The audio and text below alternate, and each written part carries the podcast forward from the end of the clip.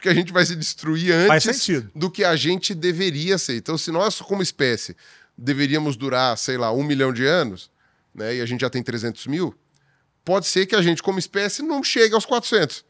A gente morra antes por autodestruição. Oi, humano! Bem-vindo a mais um Nisológico. Você sabe que aqui a gente cria o bicho solto. Ora, eu vou pedir pra você, por, por, por obsequio, se inscreva no canal, toca o sininho pra você saber quando tem vídeo novo aqui, é, se torne membro e durante o papo, comente sua opinião, é muito importante pra gente. E hoje nós temos aqui a fera do dia, essa grande figura que se chama Pirula. Como vai? Tudo bom, meu eu querido? Estou, eu estou muito feliz de estar aqui. Tudo bom. Vulgo Fernando Nascimento, né? Não, Paulo. É Paulo? É? Pô, minha pesquisa falhou então, né? Acontece com todo mundo, né? Fiz pesquisa a vida inteira também. Já deve ter falhado algumas, né? Algumas coisas a gente falha, não tem jeito, né? Pirula, você é paleontólogo e zoólogo. É, no, Né? meu, no meu diploma, é assim, bom, eu fiz biologia e na pós-graduação fiz no departamento de zoologia. Então, Entendi. apesar de eu ter trabalhado com, com fósseis, eu sou um zoólogo. É, Para lei, eu sou um zoólogo, né? Então Tipo assim, o, o zoólogo veio depois. É pós-graduação, é, pós-graduação. Ah, você, faz, você faz a faculdade de biologia Entendi. e aí depois você vai fazer a sua especialização. E aí na especialização eu fiz em zoologia, só que aí eu trabalhei com bicho morto. né? Bicho morto há muito tempo, mas, mas eu, sou, eu sou um zoólogo. Tecnicamente eu deveria conseguir responder as perguntas de bicho vivo também, né? Mas não nem consegue? Sempre, nem sempre. al- Quer dizer, depende do que você for perguntar, né? Algumas coisas às vezes esbarra no negócio. Uma coisa que eu aprendi é que assim, não é uma vergonha dizer não sei. Pode até Com pegar certeza. mal. Pode Com até certeza. pegar mal às vezes. Mas você chega e fala, não sei. Ou não lembro. E aí, às vezes você fala assim: olha, eu prefiro não falar se eu não lembro. Né? Ou pesquisa na hora aqui, fala assim, ó, vamos lá, porque agora eu tô com raiva de mim mesmo. Aí você vai lá e você pesquisa tal, não sei o quê. E a memória também vai prejudicando com o tempo, né? Bom, Então- de bicho vivo, acho que de gato você pode falar que você é gateiro, né? ah, sim, sim. É, Né? Gato, gato é, eu tô aprendendo muito sobre eles, né? A vida inteira estudei réptil, mas agora com mamífero a coisa tá Aham. maravilha, né? Eu sou gateiro também, os gatos são muito figura, né? São muito figura. Eu me muito divirto figura. com eles. E se aprende muita coisa com eles. E uma coisa que eu tô gostando muito com gato é que você depois começa a enxergar os outros bichos com outros olhos. Aham. Porque você, tentando entender o gato, que o gato ele tenta ser expressivo com você, né? Porque entre eles a coisa é completamente diferente, né? Aham. Mas com você, ele vai aprendendo como que ele tem que te tratar para conseguir a comida, para conseguir que limpe o banheiro, né? Fora desses, dessas situações em que ele depende de você, ele se vira, Aham. né? Ele não vai ficar te paparicando. Então, isso que eu acho uma coisa bem interessante do gato. E aí, quando você encontra outros bichos, né? Ou mesmo quando você vê algum documentário de vida selvagem, alguma coisa assim, o olhar do bicho, você, olha e fala, tá, eu já tô entendendo, porque o meu gato olha desse jeito Aham. também, você vê as coisas, é bem interessante isso. E você acha que isso é verdade? Que, que os gatos acham que nós somos os pets dele? Eles acham que eles são realmente donos da, da, da casa? Não, eu acho que o que acontece com os bichos que a gente domesticou nesse nível, né, que seria- é cachorro e gato, né, sejamos Aham. honestos, e os bichos que a gente usa para alimentação. Então, é para alimentação e trabalho, né? Tem o cavalo, vaca, porco, galinha, e tal. Né? Galinha é outra pegada porque galinha é ave e tal, mas, o, mas os mamíferos é, ah, meio que acaba entrando de um, de um jeito parecido, né? Ah, gato e cachorro, como eles entram como companheiros mesmo, né? Não a ideia de, de, de, de, de animal de tração, coisa assim. Eu acho que eles entendem que a gente é da mesma espécie de alguma forma. Sei. né? Obviamente que o gato sabe que tem alguma diferença. Mas se você tá ali e tá interagindo, meio que você é um gato também. Né? Então ele vai, ele vai entender dessa maneira. Só que você é um gato estranho, porque você é o gato que traz comida. Sei. Então, né, a, a- você a gente tem que tratar um pouco diferente, né? O cachorro, por exemplo, a gente sabe, é, é par da matilha. É par da matilha. Então, o cachorro, ele te entende como um igual, pelo menos até onde a gente consegue detectar, né? É que, o, é que os sentidos do cachorro é mais olfativo do que visual, né? Então, Sim. ele vai te decifrar de outra forma, né? Ele faz um mapa de olfato, né? Que é uma coisa impressionante, aquelas coisas do demolidor, né? Que ele faz aquele mapa ah, auditivo, né? O cachorro faz um mapa olfativo. Então ele já entendeu tudo que está acontecendo ali pelo cheiro. Mas a tendência, pelo que a gente observa, é ele entender a gente como outro cachorro. Então o gato entende a gente como outro gato, só que ele aprende a lidar com a gente. Então, mas mesmo o cachorro, eles estão manipulando a gente de alguma forma. Com Eles certeza. manipulam. Sim. O cachorro, quando ele faz aquela cara de coitado, ele não tá entendendo aquilo como coitado. É que ele sabe que quando ele faz aquela cara, a bronca para, a comida vem, o carinho vem, e aí ele chega e fala. Então, às vezes, ele não tá nem interessado no segmento, mas ele sabe que, tipo, pô, eu tô interessado. Aí ele olha daquele jeito, ele aprendeu, é fle- reflexo condicionado. Aham. Aí você coloca milhares de anos aí de seleção, aqueles que faziam a carinha mais, mais de coitado ganhavam mais Se davam comida, melhor, né? Se davam melhor, tal, Aham. não sei o quê. O gato, por exemplo, o que, o que, ele, o que acabou né, sendo selecionado como comportamento positivo é ele miar pra gente. Né? Os gatos entre si, é muito difícil eles miarem um com o outro. Geralmente é o filhote com a mãe, ou é ah, briga, ou é treta. Sei. Agora, o miado, tipo de chamado, ele faz com a gente. Eles não fazem entre eles. Porque entre eles, eles se resolvem na, na- na- no olfato, na visão, não sei o que, eles não precisam vocalizar. Só, como eu falei, se for alguma briga, ou chamar, chamar fêmea, né? Essas coisas. assim. Ah, com a gente, não. Com a gente, ele vai lá e faz aquele. Aham. né? E isso é pra nós. Porque é fofinho. Aham. Ah, o cara vai dar Ah, comida ele está pra mim. falando comigo. Ai, que lindo, não sei o que, tua comida. É. Ai, que fofinho, não sei o que. Toma, toma dar um sachê de uíscas pra ele. a né? coçadinha aqui. É, não sei o quê. É, mas é isso É só aí. inteligência, é inteligência. É inteligência. Não, Né? não. Esses gatos. O, o interessante do gato é, é, o que eu percebi. Ele não. Você, você vê que ele é muito mais inteligente do que a gente presume. E aí, depois que você chega e fala, nossa, então o bicho é um gênio, aí você percebe que, calma, ele também não é tão Ele inteligente. tem suas assim. limitações, né? É, você vê que às vezes ele comete umas cagadas que você fala, não, tá, ok, tu- tudo tem limite. Mas, por exemplo, fuga e conseguir comida, eles são muito bons. Tipo, se você deixar uma fresta, eles vão descobrir e eles vão entrar ou sair. E se você deixar ah, comida fechada, alguma coisa assim, por exemplo, o gato mais velho lá casa, ele aprendeu a abrir o pote de comida. E eu já desisti de tentar. Eu falei Aham. assim, tá bom, abre. Ué, abre, me dá menos trabalho. Você falou em fugir, a minha gata fugiu, ficou 20 dias mendiga na rua. 20 dias. Conseguimos recuperar. Não É. sei como ela sobreviveu, cara. Isso é triste, né? Porque Triste demais. é E o pior é perigoso. Não, e, outra coisa, não aprende o cognitivo dela. Ela não pensa assim, porra, eu fugi, fiquei 20 dias, cara, passei perrengue 20 dias. Não vou sair mais, né? Não. É Se é vacilar, ela vai, vai de novo. É instintivo, É né? instintivo. Agora, o estranho é ela não ter voltado. Talvez ela se perdeu. Ela se perdeu, Porque- ela, ela, ela foi a um quilômetro, que para um gato é muita coisa, né?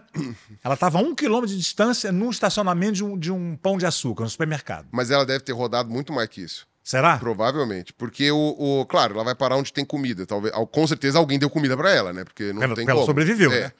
20 dias é muito pra um gato, né? Sim. Mas, mas o gato que é de rua mesmo, tanto é que esse foi o que motivou as campanhas de não deixe seu gato sair na rua. Porque isso lá nos Estados Unidos, né? Sim. Porque lá nos Estados Unidos eles têm aquelas casas que não tem nem, ce- nem muro, né? Tem só uma cerquinha baixa e tal. E o pessoal começou a fazer campanha para os gatos não saírem, justamente porque eh, eles matam muito passarinho, eles, eles, eles, eles brigam, então pega doença, né? O, o pessoal pode atropelar ou pode dar veneno, tal, não sei o quê, então é perigoso. Mas eles puseram um GPS no gato e fizeram um mapa do que ele faz. A- ainda que não seja em linha reta, um gato que está acostumado a sair na rua, ele andava acho que 20 quilômetros por noite. Porra, é muita coisa, cara. É, não, não, não em linha reta. Ele Sim, ficava ele vai, fazendo vira. ronda. É, ele Entendi. ficava fazendo ronda, um espaço limitado ali ao redor. Claro, se ele encontrava um outro gato, às vezes ele desviava do caminho tal, você via. E, e, e- e geralmente ele também não se arriscava muito, por exemplo, a atravessar uma avenida ou algo assim. Mas os caras ficaram impressionados. Eu falei, 20 quilômetros É muita coisa. por, por noite. E matava, sei lá, 15 passarinhos. Jura? Muito. Caraca. Rato também, né? Não só passarinho, né? Rato também. Porque aí sobe na árvore, os bichos estão dormindo. Aí desce, aí vai não sei o quê, sobe no telhado, arruma não sei das quantas. E aí o pessoal falou: olha, o estrago que o teu gato tá fazendo, e com ele mesmo, né? Porque aí volta doente, volta cheio de problema, volta coisa. Só que aí você tem um outro problema: deixar o gato em casa é um bicho cheio de energia que quer sair. Então aí a campanha de não deixe seu gato sair tem que vir junto com a campanha do brinque bastante com o teu gato. Faz ele gastar energia bastante, põe um monte de prateleira, um monte Aham, de coisa. aham. Então faz o gato correr. Então no corredor lá de casa, por exemplo, opa, eu brinco com ele, né? tem aquela peninha lá e sai, corre para um lado, corre para o outro, libera o sofá, tira tudo do sofá, que aí ele sobe no sofá, dá a volta, tal, não sei o quê. Aí até ele dá uma cansadinha. Você vê que ele dá uma cansadinha, dá um biscoitinho, tal, não sei o quê, e aí, tipo, deixa ele dormir. É um jeito de dar uma acalmada, né? Sim. Resolve uns 60%. Tá bom, É, 60% é um bom tá número, bom, né? Tá bom, Né? tá bom. Agora vem cá, o papo de gato tá muito bom, É, mas. a gente vai empolgando, né? é, Porque é, é, é. Não, a gente é perde, né? família, é família também, É, né? Exatamente, vai- exatamente. Agora vem cá, não sei se está exatamente dentro da sua área, mas eu tenho muita curiosidade. Aliás, vai ser muito bom esse papo aqui, porque me tira da zona de conforto, né? Eu tô. Eu, eu trabalho muito com aqui com, com comediantes, com dubladores e cantores, tá tudo dentro da minha área. Ah, né? não, mas tá... E, e a sua área eu sou completamente ignorante. O que me fascina também. Né? É, é- é bom, eu também tenho fascínio por áreas que eu sou ignorante também. Não é verdade? Depois a gente pode trocar, eu pergunto um monte de coisa pra você também. que Aliás, gente- como isso aqui é um bate-papo, qualquer coisa que você quiser saber de mim também fica à vontade. Ah, tá? maravilha, né? Pode perguntar. É que eu já ouvi os outros programas também, né? Então Ah, já respo- fez seu dever de casa. né? responde algumas perguntas. É. Não, não é dever de casa, pô. Foi legal pra caramba. Tá legal as entrevistas. Ah, aqui. obrigado. Tá, tá bom. cara, obrigado. Tá bom. Agora vem cá, o mundo. Cara, eu sempre tive muita curiosidade com isso. Como é que o mundo começou? No caso, a Terra. Como é Hum. que a Terra começou? Porque o universo já devia existir, né? Sei lá. Putz, ninguém sabe essa resposta. Cara, É, como o- é que começou isso aqui? Vamos supor, é, é, é, ao contrário do que o seu guru, Olavo de Carvalho, fala, a Terra. A Terra não é plana. Não é Terra plana, redonda. é. Como é que ela foi arredondando? Se ela já é, redonda? Como é que foi esse negócio? Olha, aí entra bastante na área de astronomia e física, Aham. né, que eu não sei, não tenho aquela familiaridade. Porém, como eu já tive que explicar isso muitas vezes para dando aula, enfim, algumas coisas, então até É, eu algumas fiz meu dever eu de casa também e vi que você É. fala muito sobre isso. É, então. O que acontece? A, a- a origem do universo é uma resposta que, se alguém falar pra você que foi assim, essa pessoa tá mentindo ou ela tá muito enganada. Não tem. Porque não, não- dá pra você saber exatamente como é a origem do universo. Agora, a gente tem ferramentas para poder descobrir, por exemplo, ah, é, ah, como que a matéria se expandiu, né? E como que era. é, tipo, o que veio antes do que a gente consegue detectar da matéria, X. Ninguém tá dizendo que o começo começou ali na matéria. Mesmo porque é difícil, né? Você ter dados É, uma e é assim, provas e... É, a ideia do Big Bang, por exemplo, não fala do início do universo.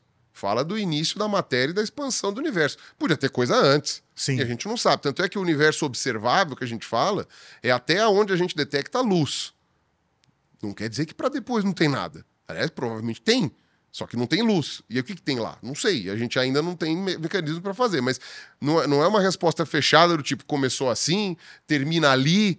Né? Não, não dá. Tanto é que também você chega e fala a questão do universo ser finito ou infinito é uma questão de argumentos. Baseado em, obviamente, né, a ciência não é argumento tirado da bunda, né? Você tem, os argumentos têm que ser baseados nos dados que a gente tem Em estudos. mas tal, em né? estudos, naquilo que foi é possível coletar. E, e tem muitos argumentos que são usados, ou, ou teorias que são defendidas, ou hipóteses, né? Que hoje a gente não tem como detectar e no futuro vai ter. Então, por exemplo, quando propuseram o Big Bang, né, que a matéria estaria condensada e depois teria expandido, ainda não existiam ah, evidências além daquilo, foi uma proposta. Depois, fazendo os testes, o pessoal descobriu a radiação de fundo, por exemplo, que mostra que realmente o universo está em expansão. Ou seja, se o universo está em expansão agora, provavelmente sempre esteve, então faz sentido que ele tivesse condensado numa época.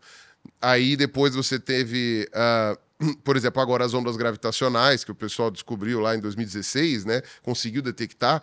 Olha a tecnologia que tiveram que desenvolver para conseguir ver que aquilo faz sentido, que aquilo realmente existe.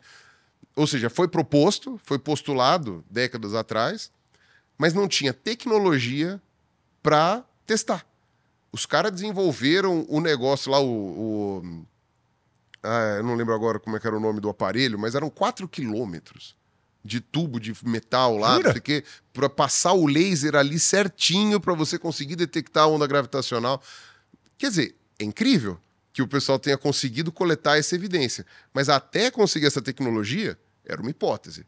Podia ou não ter alguma relação com a realidade. Então, aos poucos, a gente vai descobrindo. Até agora, o que a gente consegue observar é o universo começou a expandir há uns 13 bilhões e meio de anos, mais ou Ah, menos. foi ontem, pô. Esse foi ontem. É. Né? O cálculo é feito por, por é, extrapolação daquilo que a gente observa hoje, né? Da duração, tal, não sei o quê, a velocidade que as coisas acontecem. Aí você faz o cálculo lá para trás e aí, tipo, você faz uma. É, é cálculo pra cacete, é o pessoal enchendo lousa.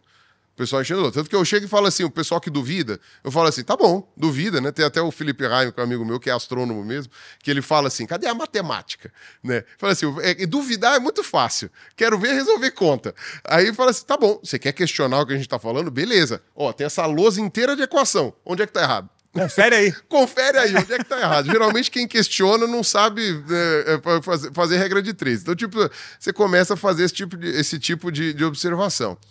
E no que diz respeito ao sistema solar, aí depois que a- o Sol já estava estabelecido, né, a formação das estrelas, tal, as estrelas é, é que produziram os elementos é, químicos que a gente tem hoje, né? Então, a partir do hidrogênio e do hélio, que são os menores elementos, né? No caso, com átomo mais é, menorzinho, né? Tem só um próton, dois prótons, tal, né? Graças a essas reações que acontecem nas estrelas, que eu não vou saber te explicar, começaram a surgir os, os átomos maiores, né? E aí surge carbono, oxigênio, não sei o quê, ferro, eh, cobalto, níquel, enfim, todos eles. E aí isso começou a aglutinar também, formando os planetas. Não vou saber dizer como que começou a aglutinação, mas uma vez que você tem uma massa, né? A força da gravidade gerado pelo pelo ah, pelo corpo ali que se formou e eh, ela vai determinar a movimentação dele ali. Então a gente está no vácuo, até onde a gente sabe, né? O pessoal fala aí do estudo de antimatéria, tal, mas a princípio a gente está no vácuo.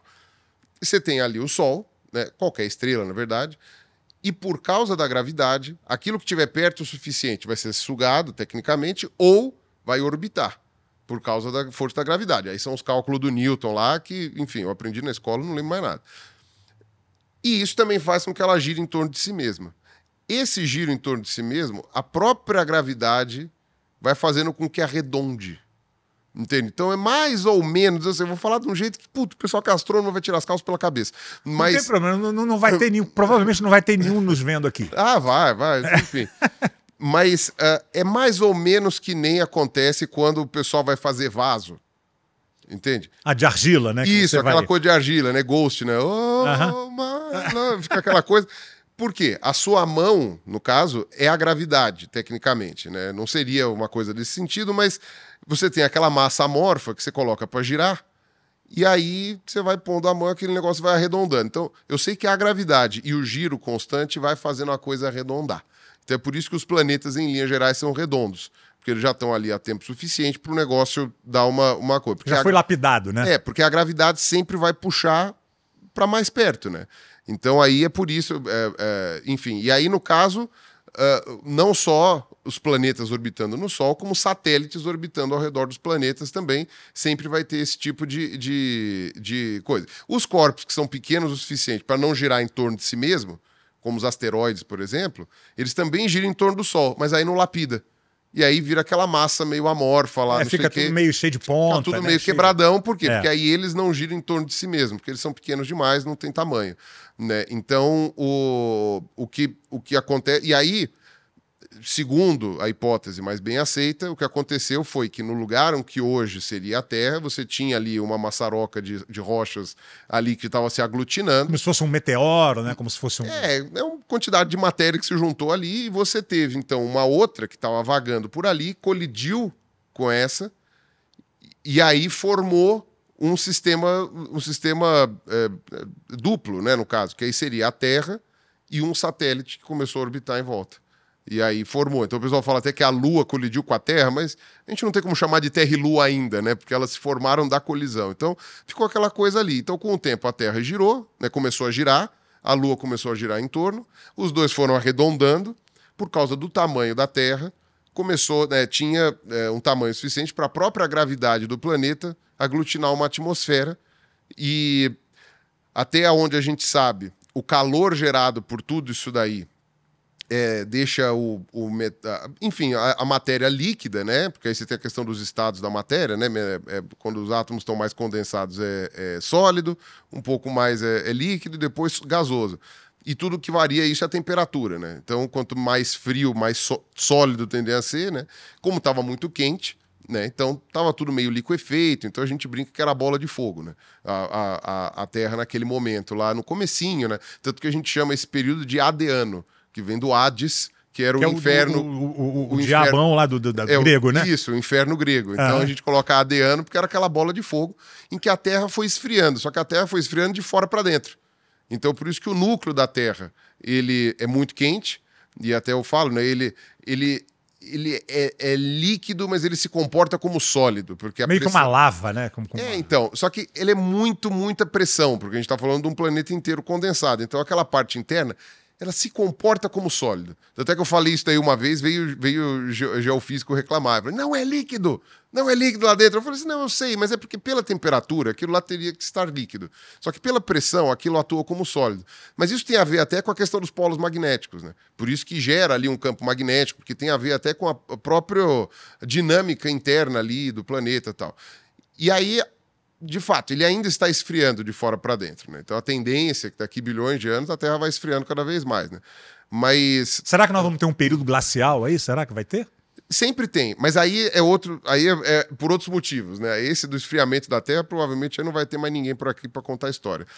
Mas aí a crosta terrestre endureceu, que na verdade ela, ela, ela esfriou.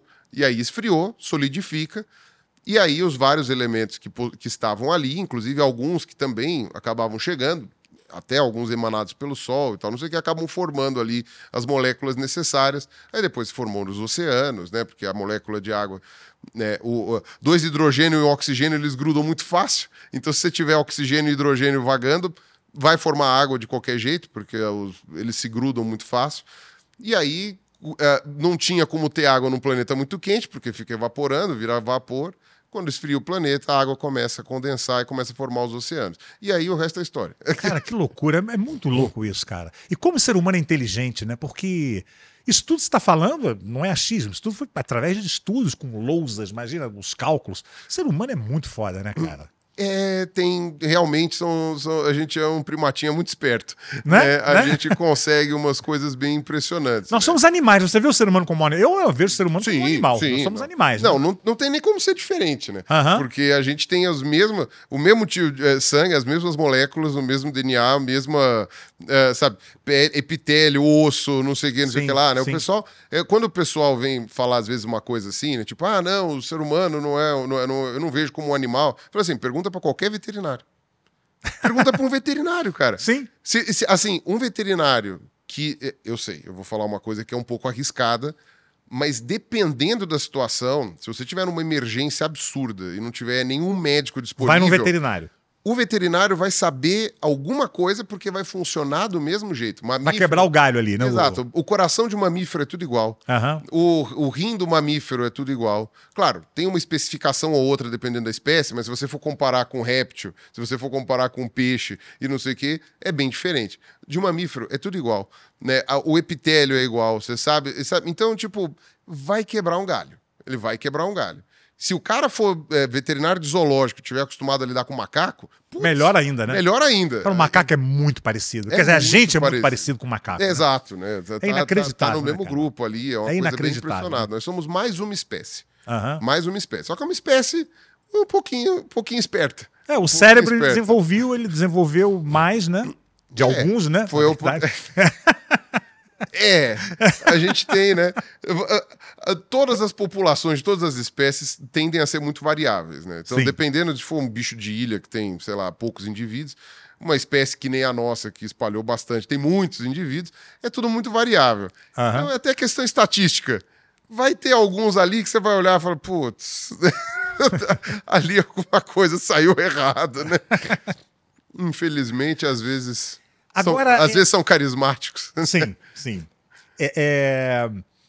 Bom, a Terra se formou, né? Já tem oceano, então as, as primeiras formas de vida, assim, vamos pular uma etapa. Primeiro veio bactéria, aquelas, aquelas coisas todas. Aquelas é, coisas vai do mais simples até o é, mais mas complexo. Os primeiros sólidos, vamos dizer assim, as primeiras criaturas Ah, foi na água, ponto. Foi na, Foi na água? Foram peixes, então, Não, né? Peixes e Não, não. crustáceos. Ah, os e- primeiros sólidos, você tá falando vertebrado ou, ou, ou, ou bicho, assim? É coisa- bicho, assim, não importa. Ah, tá. A maioria era, era invertebrado, né? No É, início, na né? verdade, assim, no, no início você começa com uma célula só, né? Então, é bactéria, não sei o quê. Aí depois a célula vai ficando mais complexas, vira o que a gente chama de célula eucariótica, que aí seriam os protozoários.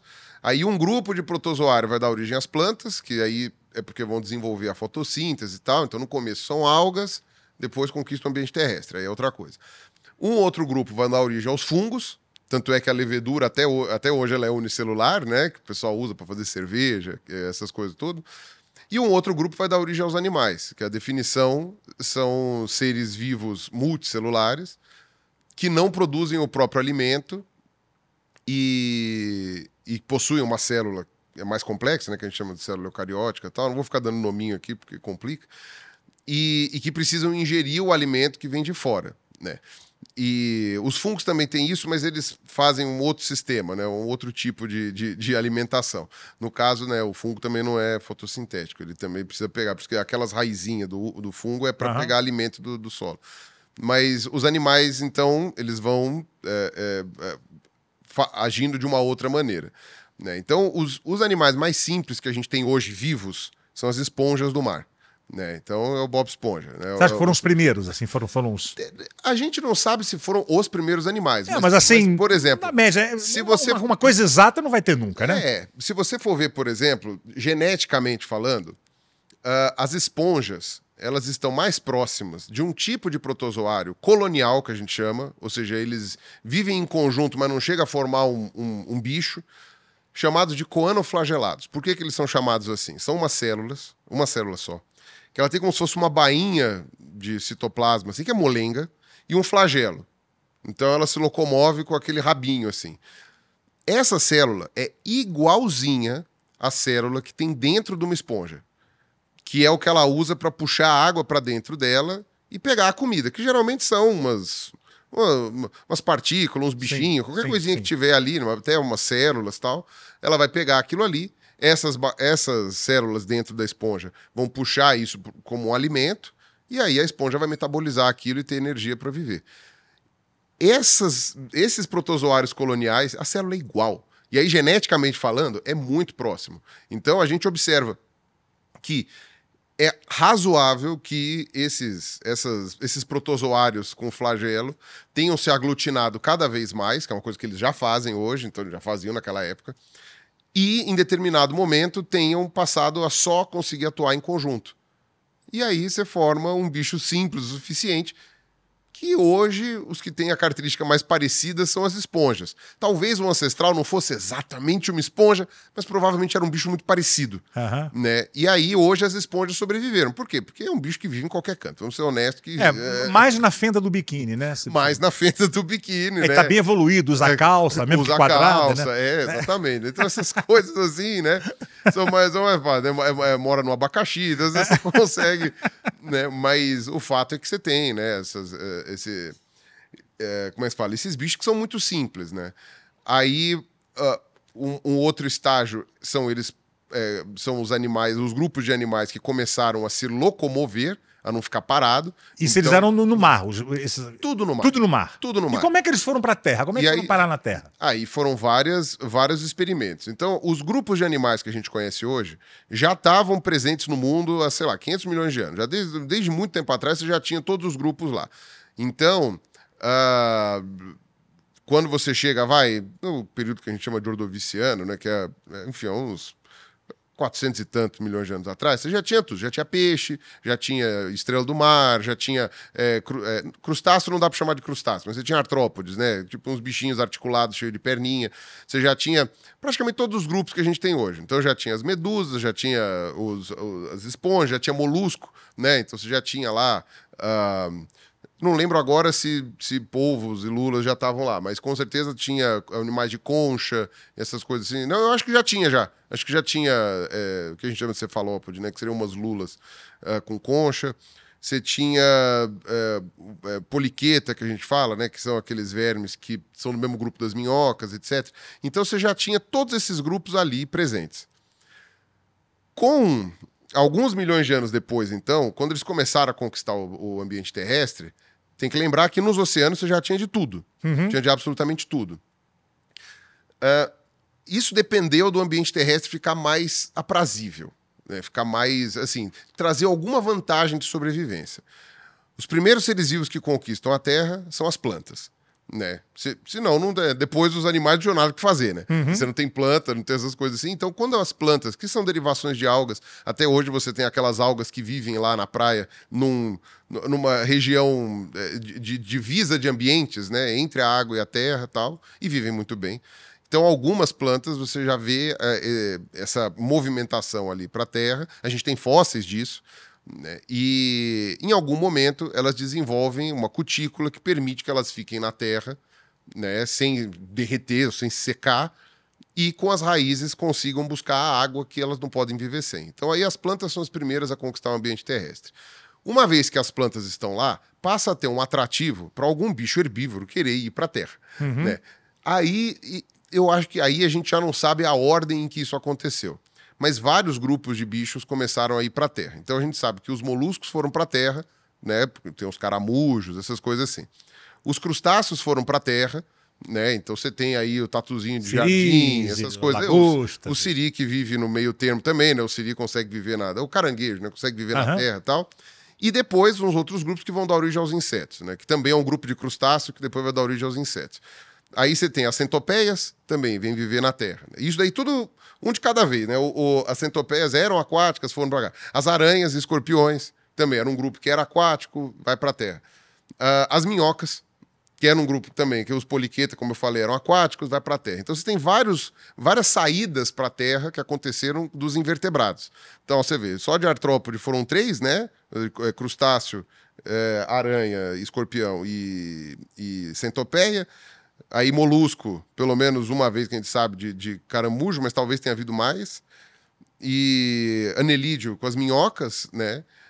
E, enfim, e aí, muito tempo depois, quando a Terra já estava povoada por esse monte de invertebrados e as plantas, aí surge a madeira, né? Tem todas essas coisas assim também, que é uma, é uma invenção muito interessante, né? Da, da É inacreditável a, A- natureza, né, cara?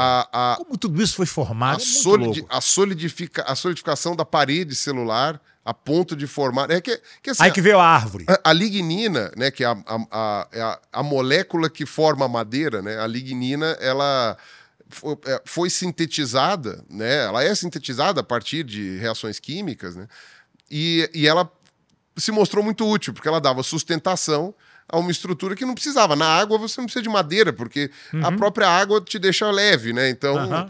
a alga pode ficar lá vivendo, não sei o quê. Então, mesmo que você pegue aquelas algas que tem caule, tipo sargaço, essas coisas assim, né? Que seriam um caule, você vê que não precisa ser, ser, ser rígido, né? Porque a água tá lá, Exatamente, né? Já não precisa se, se, se, se firmar em Você não se nenhum. sustenta, o seu peso Aham. não é um problema. Sim, né? sim. Na Terra, sim. Então você vê aí que você começa a ter essa questão do endurecimento da parede celular para você conseguir. Então você tem tudo isso. E aí, depois de muito tempo, os vertebrados fazem essa passagem. Aí dos vertebrados eu sei dizer um pouco melhor. E a gente tem os fósseis também disso, que é uma coisa mais conhecida. Ah, e a gente tem muitos fósseis dessa saída da água, né? Então é muito interessante porque a gente sabe até a ordem em que as coisas aconteceram. Então, primeiro foi, ah, eh, sei lá, foram as, foram, foi a- as pernas que desenvolveram, ou então foram os pulmões, ou foi o pescoço, ou foram, foi a visão, foi a audição. Você consegue ver isso porque todas essas estruturas, todas essas, ah, como se fala, essas funções, né, elas dão reflexo no esqueleto. Né? Então você sabe que determinado olho provavelmente estava mais adaptado para ver fora d'água, que, eh, que o ouvido mudou, porque o ouvido também é, uma- é um, é um buraco na cabeça, né? Então você Sim. sabe exatamente como que a coisa fica diferente. Né? O, ah, se, se primeiro foi uma modificação na coluna e depois nos membros. Então você sabe direitinho até a ordem que isso aconteceu, até da formação dos dedos você tem. Né? Você vê direitinho uma nadadeira de peixe desenvolvendo os dedos e virando assim, e aí depois Aham. perde as nadadeiras. Porque você tem fósseis muito bem preservados. O pessoal também é filho da puta, né? Os caras ficam tempão procurando, né? Paleontólogo é um bicho estranho. Não tem que ter uma É um paciência do cão, estranho. né, cara? Imagina Exato, um negócio né? desse. Você tem, você tem, obviamente, ah, maneiras de você limitar a área que você vai procurar, porque você fala, também não preciso procurar a terra toda, mas mesmo uma área limitada, são quilômetros e quilômetros, você tem que ter Sim. muita paciência. Sim. Por isso que você muitas vezes depende da pessoa que mora lá, né? Porque quem mora na região tá o tempo todo lá, vira e mexe vê uma coisa diferente, então é comum os paleontólogos instruírem moradores da região, ó, se você viu alguma coisa parecida com isso, você liga para mim, que a gente vem olhar. Né? Porque é mais fácil do que o paleontólogo ficar lá o dia inteiro batendo martelo numa área monstruosa. Mas a gente tem bastante fóssil dessa transição para a Terra, e até onde eu consigo afirmar é o seguinte: uh, ambiente de água doce muitas vezes tem uma limitação de oxigênio. Porque é, é natural assim ter menos oxigênio, é, uma, é menos água. Uh, às vezes você tem muita bactéria e essas bactérias consomem o oxigênio, então fica um ambiente menos fácil. E todos os animais respiram oxigênio, seja dentro da água ou fora d'água. Né? O ambiente, o, o, oxigênio dissolvido na água ou em forma gasosa. Você vai, você vai observar assim. E sem oxigênio, todo mundo morre. Né? Então, Sim. quem tem aquário sabe como funciona se você quebra aquela bombinha lá que, que, que movimenta a água para ter oxigênio. Dois dias depois, os bichos estão tudo virados. Né? Morreu tudo. Eu tive aquário uma época, né? Então, era assim, faltava luz para Agora, que nem semana passada, que faltou luz, cara, aquarista entrou em desespero, velho. Imagino. Todo mundo comprando gerador, porque fala assim, meu Deus, dois dias sem, sem ar, soprando no canudinho, né? pra ver se... Fazendo respiração boca a boca. É, no... nos peixes, coitado, né? Branquia branquia, né? Tipo, CPR, né? É. Tem que ficar fazendo isso porque fica difícil, né? Então, a água precisa ter oxigênio. E ambientes é, de água parada muito pequeno, tipo, ou seja, lagoa muito pequena, ou rios que às vezes são menos é, rápidos, é muito comum ficar com pouco, com pouco oxigênio. E nesses ambientes, às vezes, em que seca no, no, no verão e enche no inverno tal, não sei o quê, é, alguns peixes tinham muita dificuldade. Os peixes é, ósseos, que a gente chama, eles têm um negócio que a gente chama de bexiga natatória né, que eles usam, né, são derivações ali também de, de estruturas eh, pulmonares, digamos assim, né, que estão associadas ali ao que a gente vai chamar de pulmão, mas que saem da, da, da, da, região aqui da traqueia, tal, não sei o que, que o peixe usa também, né, no caso, é, não é traqueia, né, o peixe não tem, mas é, enfim, que está associado ao tubo digestivo ali também, ele engole a, a, a, o ar, né, enche a bexiga e aí ele consegue subir na coluna d'água. Esse ar nos peixes marinhos, né, geralmente não vem do ar da, da, da, atmosfera, né? Eles conseguem extrair o gás de dentro da água, né? Ou seja, o, o, o gás efetivamente que tem na água ajuda a inflar aquela bexiga natatória para ele conseguir flutuar na coluna d'água. Então ele sobe, inflou a bexiga natatória, subiu. Esvaziou a bexiga natatória e desceu. Então a maioria dos peixes que a gente come, tirando cação, né, tem a bexiga natatória. Quem já limpou um peixe, já foi lá, não sei o que, pegou o peixe do mar e limpou, já viu aquela bexiga natatória e ela infla e esvazia nesses peixes. Num ambiente com menos oxigênio, em que você não tem muito como roubar esse gás de dentro da, da, da própria, da, da própria respiração para encher essa bexiga natatória, eles pegam do ar. Então é comum quem tem aquário, e às vezes a pessoa tem cascudo, porque cascudo faz isso. Do nada ele bluf, sobe, na, na, na, na superfície, dá um pulinho e volta. O que ele está fazendo? Ele está captando ar. E ele está captando ar não só para ele conseguir eventualmente ter uma capacidade de subir e descer, mas também, no caso do cascudo, para respirar, para compensar eventualmente uma falta de oxigênio. Então, se falta água, falta luz e o teu aquário, os bichos estão tudo morrendo, o cascudo é o último que morre. Porque o cascudo consegue de vez em quando, luf, pegar uma, um Mas arzinho. ele sai, ele pega o ar de, de fora mesmo? Isso. É ele como sai... se fosse a gente, né? Que você não tá aguentando Isso. mais. Você... Luf. E volta, né? É, obviamente que o cascudo consegue respirar embaixo, embaixo d'água, né? Ele sim. tem as brancas lá, não sei o quê, mas ele complementa isso eventualmente com o ar que ele capta. Vários peixes fazem isso. E tem um grupo de peixes que estão vivos até hoje, que a gente chama de peixe pulmonado. Ele tem pulmão de fato. Uma dessas bexigas natatórias se adaptou para formar o que a gente pode chamar de pulmão. E aí ele tem um sistema respiratório super bizarro, porque ele tem as brancas e os pulmões. E aí você tem um negócio de respiração cruzada, que é uma coisa super bizarra que eu não vou lembrar aqui agora. É um exemplo das coisas que eu não lembro, né? Que eu teria que dar uma, uma estudada de novo para lembrar. Mas uh, hoje, aqui no Brasil, a gente tem uma espécie de peixe pulmonado, que a gente chama de piramboia, tem uma espécie africana e tem três espécies australianas. A espécie australiana é primitivaça, assim, você olha para aquilo e fala, mano, é um peixe que realmente... E, e tem uma, inclusive, que se você põe na terra, ele anda. Você põe na terra, ele vai fazendo Sei, aquelas sei. viradinhas assim, mas ele anda. O que acontece? Conseguindo respirar o ar de fora, não sendo dependente totalmente da água, eles conseguiam sair de uma poça para outra. A gente sabe disso porque até hoje alguns fazem isso. Você tá lá, puta, ferrou, secou tudo. Ah, então vamos dar um pulinho ali. A gente consegue respirar. Óbvio, ele não consegue ficar fora da água para sempre. Se você deixar ele para fora da água para sempre, em algum momento aquela respiração pulmonar não vai dar conta. Mas ele consegue respirar só pelo pulmão até chegar do outro lado, numa outra água. poça, exatamente, ele volta para lá. Ah, então, os nossos ancestrais que saíram da água, eles tinham esse mecanismo. Como é que a gente sabe? Tem fóssil. né? Ah, mas o pulmão não preserva. Tudo bem, o pulmão não preserva, mas você tem algumas estruturas internas, né, ósseas, que dão indícios que o bicho tinha como respirar fora d'água. E aí depois é, é, você tem estruturas de sustentação. Né? E é aquilo, nasceu um bicho que tinha uma ossificação maior. E ele consegue andar até mais longe. E aí eles bichos iam fazer o que na Terra?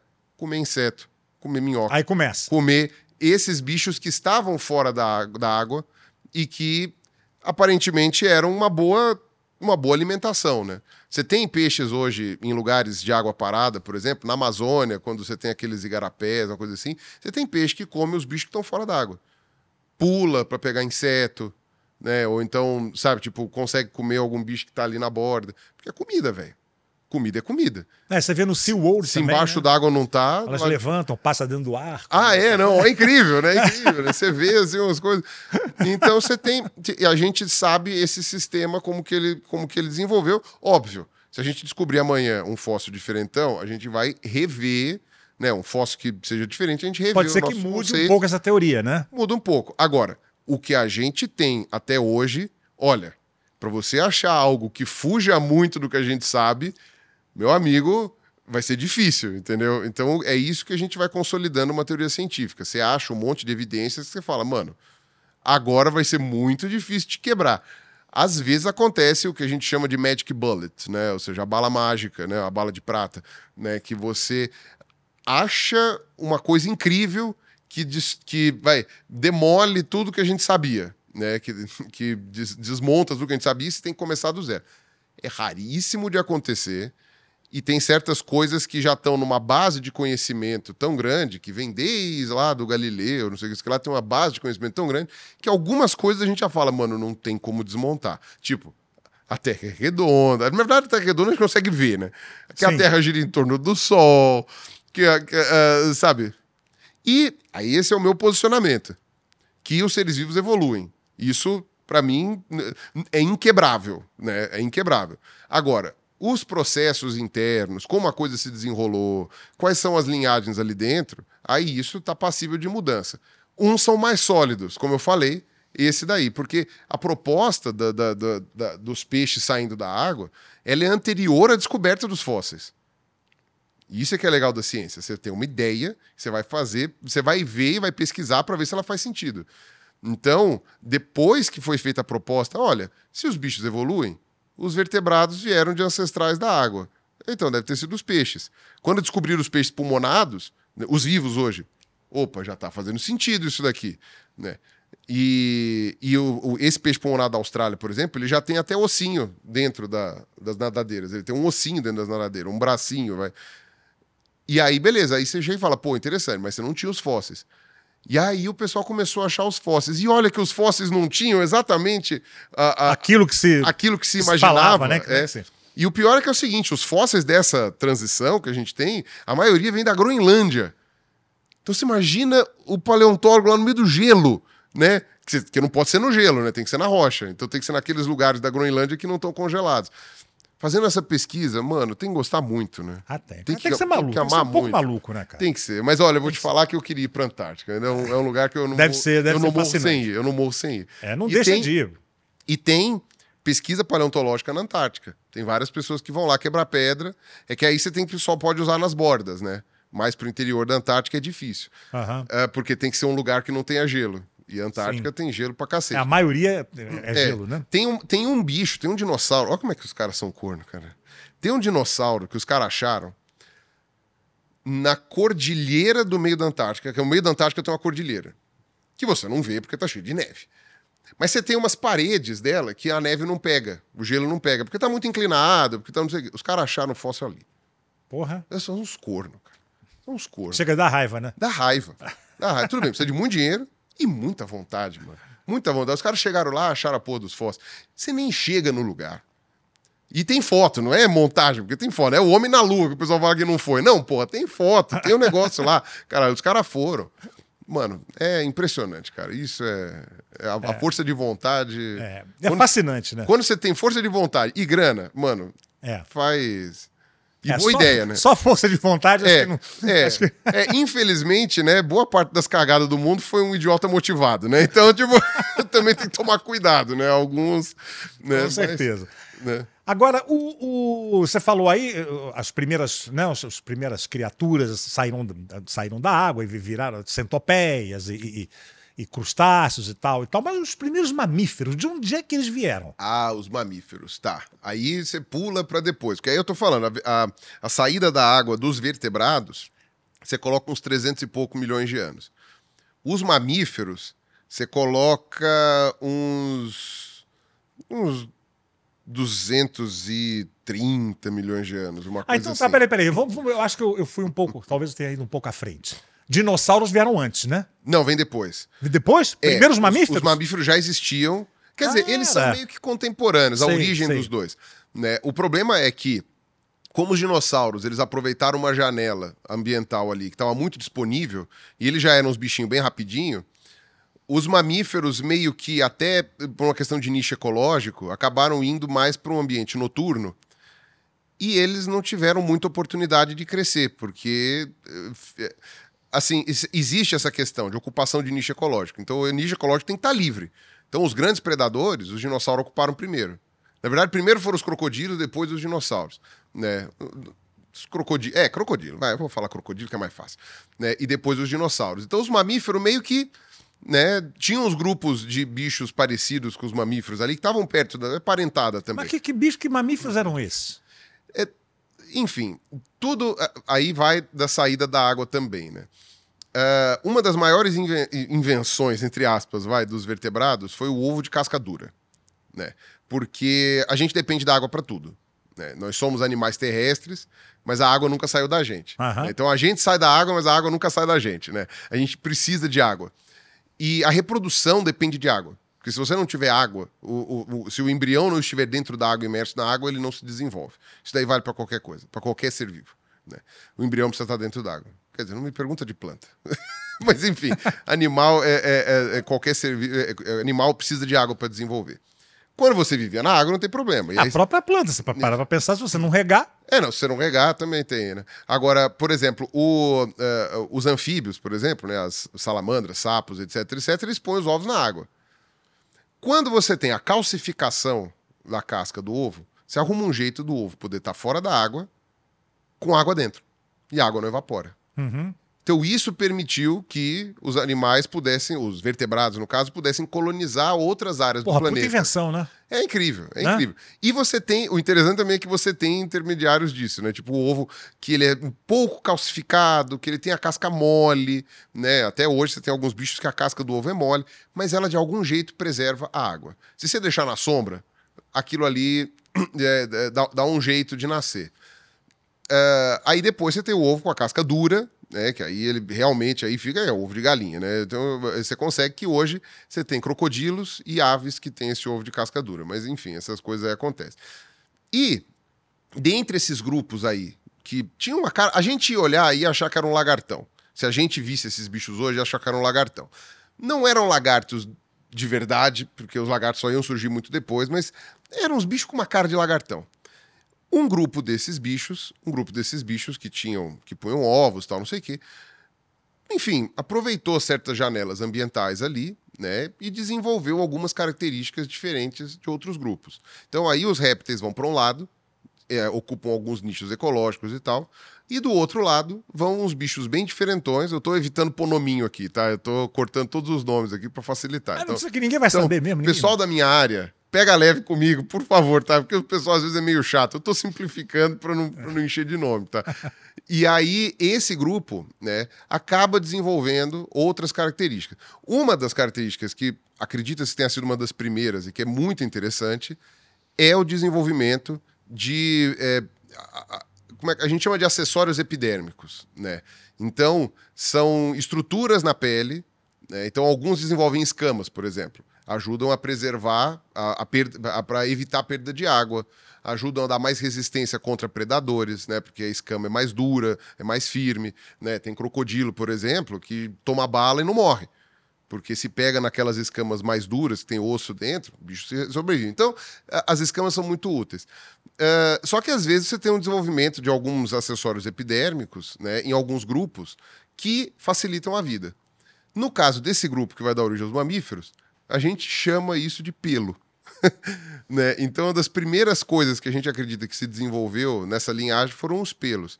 Então, você pode colocar milhões de anos aí. A gente tem vários processos na história da Terra de extinções em massa.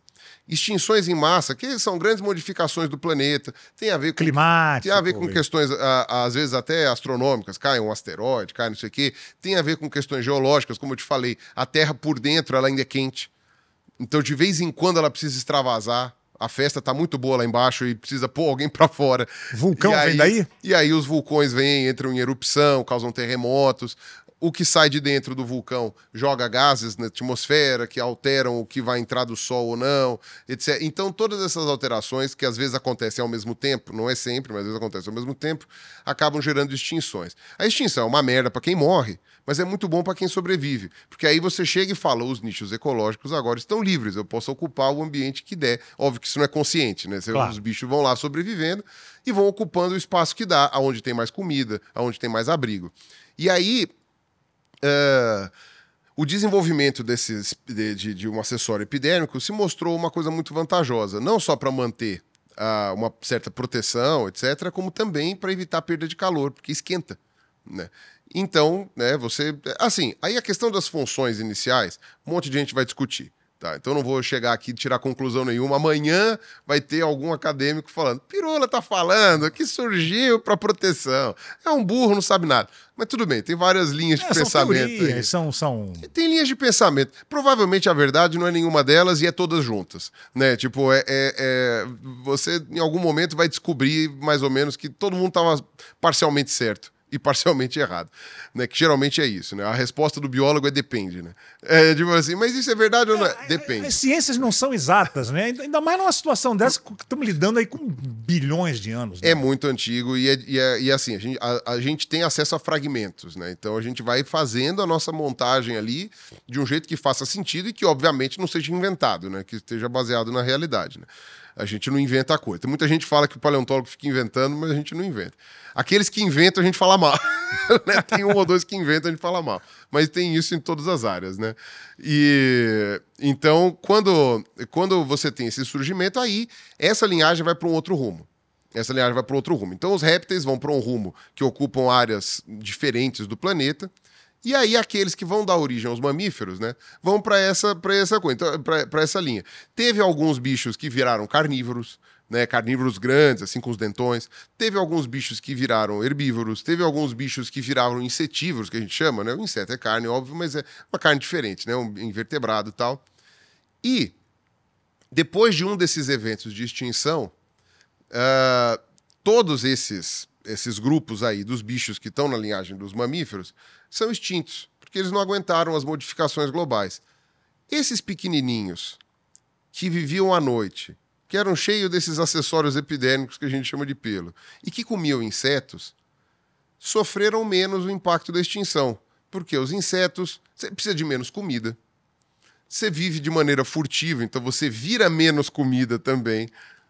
É, enfim, você, você cria um ambiente assim. Então, esses bichinhos são os mamíferos. O problema é que os dinossauros, entre aspas, tiveram a mesma ideia. Então, né, e aí, no caso dos dinossauros, o ambiente foi mais propício. Aí eu não vou saber, aliás, também ninguém sabe exatamente qual foi a sequência de fatos ali ou porquê. Os dinossauros pegaram a dianteira, os mamíferos continuaram noturnos, pequenininhos e vivendo a vidinha deles. Só 66 milhões de anos, quando tem o cataclisma lá da queda do asteroide, que os dinossauros né, pelo menos a maioria deles se trumbica, né?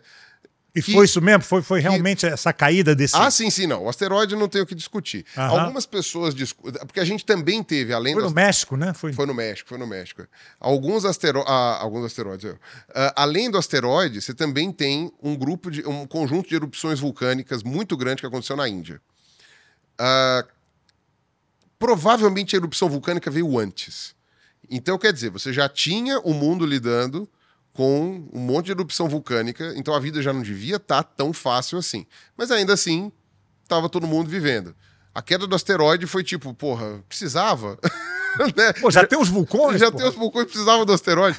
então, quer dizer, você teve esse conjunto ali. Na Índia, que você teve esses derramamentos ali de lava, e ainda por cima teve a queda do asteroide. Então, demorou aí uns 10 mil anos para a Terra se recuperar, 10, 12 mil anos até tudo meio que voltar ao normal, e quem sobreviveu, né, na hora que abriu a fumaça lá e falou, opa, né, quem sobreviveu acabaram sendo alguns grupos de mamífero, né, e, e esses grupos eram pequenos, não eram muito, sabe, é, como é que fala, desenvolvidos, e dos dinossauros, o que sobrou foi as aves. Os outros todos foram, foram extintos. Aí dos répteis teve tartaruga, crocodilo, lagarto. Tubarão também é bem antigo. Né? Tubarão, né? é. Especificamente, olha que interessante, essa extinção do asteroide, ela impactou muito menos os peixes.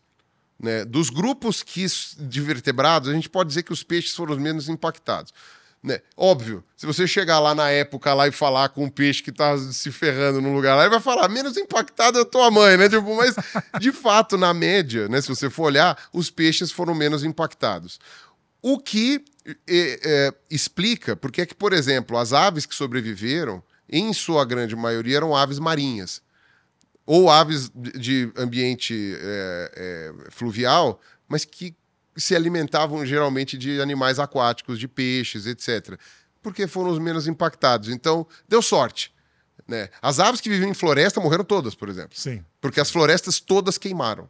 Todas. Mas o, o, o, o asteroide, qual, qual, foi assim, a consequência? Caiu? O asteroide devia ser uma coisa. 10 quilômetros de diâmetro. Então aquilo caiu, foi, foi, foi o impacto, a consequência daquele impacto? É, o, o, a primeira consequência. É legal ter uns livros que é, é, meio, até meio sádico, né? Ler esses livros. Que os caras vão descrevendo a sequência de coisas, né? E aí é basicamente geologia, né? Então, você tem, por exemplo, o impacto foi tão violento que e o calor foi tão grande que teve formação de vidro, né? Então, tem vários... É, e, e aí você tem o que o pessoal chama de ejeta, né? Uh, de ejeto. Então, caiu, né? Empurrou todo o sol... E caiu no mar, né? Aquela região lá era submersa. Então caiu e empurrou tudo que tinha embaixo. Tudo que tinha embaixo virou uma panqueca e começou a ir pro lado, né? Então você imagina, sei lá, uma nessas horas você imagina uma massa de pão, né? É sólido, mas o negócio é tão violento que age como líquido. Então você o negócio vai pro lado, empurrando tudo que está lá para lá. E o calor e a pressão é tão grande que parte disso é cuspido para cima. Então o louco é isso. Primeiro você tem a queda do asteroide. Tem o impacto, né? É. Tem o tsunami da água toda, que, sei lá, teve ondas de. Saiu devastando Saiu ali. devastando. Eu não vou falar a altura aqui, porque é muita coisa, mas, sei lá, dezenas de metros de altura. Saiu devastando tudo. Tem a própria explosão, né, do, do, da coisa, né, que matou tudo, acho que num raio de, sei lá, 4 mil quilômetros, uma coisa assim, né, matou tudo em volta, né, incinerado. Matou incinerado tudo que tinha em volta Nossa, pelo calor do impacto, porque é a atmosfera esquentando absurdamente. Ou seja, é o, é o ar. A gente está reclamando do calor agora que o ar está quente. Imagina um ar quente numa velocidade de centenas de quilômetros e, tipo, incinerou tudo que tinha em volta. Então começa por aí. Além disso, todos os ejetos, né, toda aquela pedra que foi cuspida para o ar por causa do meteoro, né, tipo os respingos, né, os perdigotos, tudo aquilo depois começou a cair. Então, para quem estava lá naquele momento, o que ia aparecer era uma chuva de meteoros. Né? Na verdade, um amigo meu astrônomo, né, o Felipe, que eu estava falando, ele me explicou que meteoro é o fenômeno.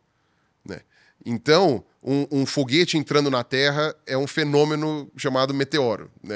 É, é, aquela coisa, né? Que no caso foi um asteroide que caiu, e esses pedaços, então, formaram uma chuva de meteoro que obviamente geraram uma destruição enorme, né? Que a gente tá falando mesmo dos pedaços de é, pedra. Foi caindo, foi caindo, foi gigantesco e aí vai caindo para mais longe, né? Porque foi ejetado, pum, e depois cai outra vez. Mais destruição, etc. Então nisso todas as, as, as florestas incineraram. Até onde a gente sabe, todas as florestas incineraram. A gente tem Uh, enormes áreas de carvão vegetal que a gente tem. Que vem daí, escavações, né? que vem desse período tal, não sei o quê. Uh, e a gente consegue é, detectar esse, esse incineramento, da, né, essa incineração ou incineramento, não sei. Não, não importa. É, o incinerar das, das, das, das, das, florestas, a gente consegue detectar. E todos os bichos que vivem em floresta morreram, ponto. Essencialmente todos. Sobreviveram alguns bichos que dependiam da água. Alguns bichos que viviam ao redor de áreas fluviais, de rios, e também do mar, na, principalmente orla né, do mar, assim, tipo ave marinha, essas coisas todas. Esses sobreviveram. Não todos, mas muitos, né, os que sobreviveram eram os que viviam nisso daí. Nenhum bicho com mais de 40 quilos sobreviveu, também porque precisa de menos comida. É basicamente isso, né? Um bicho muito grande precisa de mais comida, não tinha mais comida, morreu. Ponto. Planta esquece. As plantas foram muito impactadas. A sorte é que as sementes das plantas são muito resistentes. Então, depois que a merda é feita, ainda conseguiram germinar. E, enfim, depois que tem toda essa chuva, queima todas as florestas, tal, não sei das quantas, você tem aquela nuvem de poeira que se forma que bloqueou o sol. Né? A gente tem, no século XIX, a, a erupção de um vulcão na Indonésia, que eu não lembro qual é o nome, uh, que chegou a tampar o sol do planeta, né, do planeta inteiro, por um ou dois anos. Não tampou tudo, não é que ficou escuro, mas o sol ficou vermelho e ele chegou a, sabe, o clima chegou a ficar meio estranho. E esfriou o planeta, porque com entrando menos luz solar, o primeiro impacto é esfriar. O primeiro impacto. E tanto é que na Europa teve algumas noites sem verão. Alguns anos sem verão. Teve dois anos que não teve verão. É, então, esse foi uma das consequências disso. E olha que louco. O, o pessoal. Uh, né, ah, não, essa foi a explosão do Krakatoa. Foi a explosão do, Krak do Krakatoa. O inferno de Java. Isso, exatamente. É, que até na Holanda não teve é, verão aquele dia, aquele ano e o céu ficou encoberto e o sol ficou vermelho. Porque aí a gente não está falando de nuvem, a gente está falando de material sólido mesmo, dissolvido na atmosfera. Como lá se na, fosse uma cúpula. Lá né? na estratosfera, exatamente. Mas assim, tão denso a ponto de chegar a fazer como se fosse um, um filtro, né? um, uhum. um filme assim em cima. Que o pessoal especula, não é uma certeza, mas especula que aquele quadro do Edward Munch, né, que é o grito. O grito, sim. Oh, sim. O cara assim. Que o fundo é vermelho, é, né? Os, o fundo é vermelho. E ele pintou esse quadro justamente no ano, no ano seguinte, acho que da explosão do Krakatoa. Então é possível que esse fundo vermelho seja uh, uma, uma representação daquele ano. E vai saber o que passou na cabeça das pessoas, porque vai, tudo bem, o pessoal é, foi documentado, o pessoal sabia, mas a informação demorava muito para chegar. E o pessoal vai acreditar que lá na Indonésia ia gerar um impacto desses, né? Então, como que era? O que, que o cara tava gritando? Entendeu? Que grito era aquele? É, teve uma outra erupção vulcânica também, que também, também foi na Indonésia, se não me engano, eu não me lembro qual foi, não foi o Pinatubo, foi outro. Que encobriu o céu também por uns dois anos também, ficou aquela coisa que motivou uh, uma, uma, uma, dos, uma, reunião que gerou uma das maiores uh, referências do terror que a gente tem. Sei, a, a, Frankenstein, né? Do vampiro, do lobisomem, sim, etc, etc. Eles se juntaram ali para escrever aqueles contos. Né? Exato, que é o Lord Byron, né, que era muito rico, que tinha uma casa na Suíça, que era uma casa de verão. Então uh -huh. o pessoal ia lá pro verão. Só sim. que naquele ano não teve verão. Por que, que não teve verão? Porque teve uma erupção do maldito de um vulcão lá na Indonésia que cobriu e só choveu, e só ficou escuro, e só ficou frio. E aí o pessoal falou: porra, não tem nada para fazer lá fora, não tem como tomar sol, não tem como se divertir. Vamos ficar aqui dentro, vamos fazer o quê? Vamos jogar War. Não, vamos jogar baralho. Não tinha isso daí, né? Não tinha jogar Uno. Vamos aí, escrever. Vamos escrever. E aí cada um escreveu e era uma história de terror. Por quê? Porque o tempo tava feio pra burro, tava sombrio, tava com o sol fraco, tava não sei o quê, porra, é um clima de terror, assim, bem grande. Então, Mary aí... Shelley era adolescente, né? Então, Quando exato. escreveu, né? O tava ela, né? e o marido, cada um deles escreveu uma história de terror, ela escreveu Frankenstein, porque ela já estava inspirada pelo que ela tinha visto lá do, do galvanismo, do Galvão lá, né? Ô, oh, bem amigos, né? bem amigos da eletricidade, vamos aqui, vamos aqui re ressuscitar o morto, né? E aí o o, o, teve o outro colega lá que escreveu o negócio do, do vampiro, que né? deu origem lá ao, ao, ao Drácula, é, né? e aí o Brain, o Rain Stoker meio... Ah, não, acho que não foi esse. Aí depois o Lord Byron roubou a ideia do outro, do lobisomem e tal, não sei o quê. Enfim, rolou umas, uns roubos de ideia ali. E aí, no fim das contas, então, esse é um exemplo. Então, na época que caiu o asteroide lá, você teve o céu encoberto por muitos anos. O pessoal calcula uns 10 anos ou mais de céu encoberto. Ou 10 anos, não, 100 anos. Eu sempre esqueço a quantidade de zeros ali. Mas mais do que 100 anos não foi. Só que acontece, quando tá aquela cobertura mais, é, é, mais é, sólida, que o Sol fica bem fraquinho, o planeta esfria, porque ele recebe menos luz solar. À medida que vai começando a rarear e vai abrindo, o Sol consegue entrar, né, a, a radiação solar entra e não sai. Porque aí ainda está coberto o suficiente para não conseguir sair. Aí acontece uma inversão. Do frio extremo, vira calor extremo. Vira um gigantesco efeito estufa. Olha que merda. Porra. Imagina para adaptar também. Exato. Cultura, né? E é muito rápido, não dá tempo. Aí o que acontece? Esquentou, esquentou, esquentou, esquentou, esturricou tudo. E aí, depois, quando começou a rarear ali, o negócio é que começou a voltar ao normal. Então, o período inteiro de tragédia, como eu falei, demorou uns 10, 12 mil anos até passar tudo e falar, ufa, né, passou tudo. Mas os primeiros mil anos foram uma tragédia horrível. Foi uma coisa bem difícil. Os primeiros mil anos foi a parte mais porrada.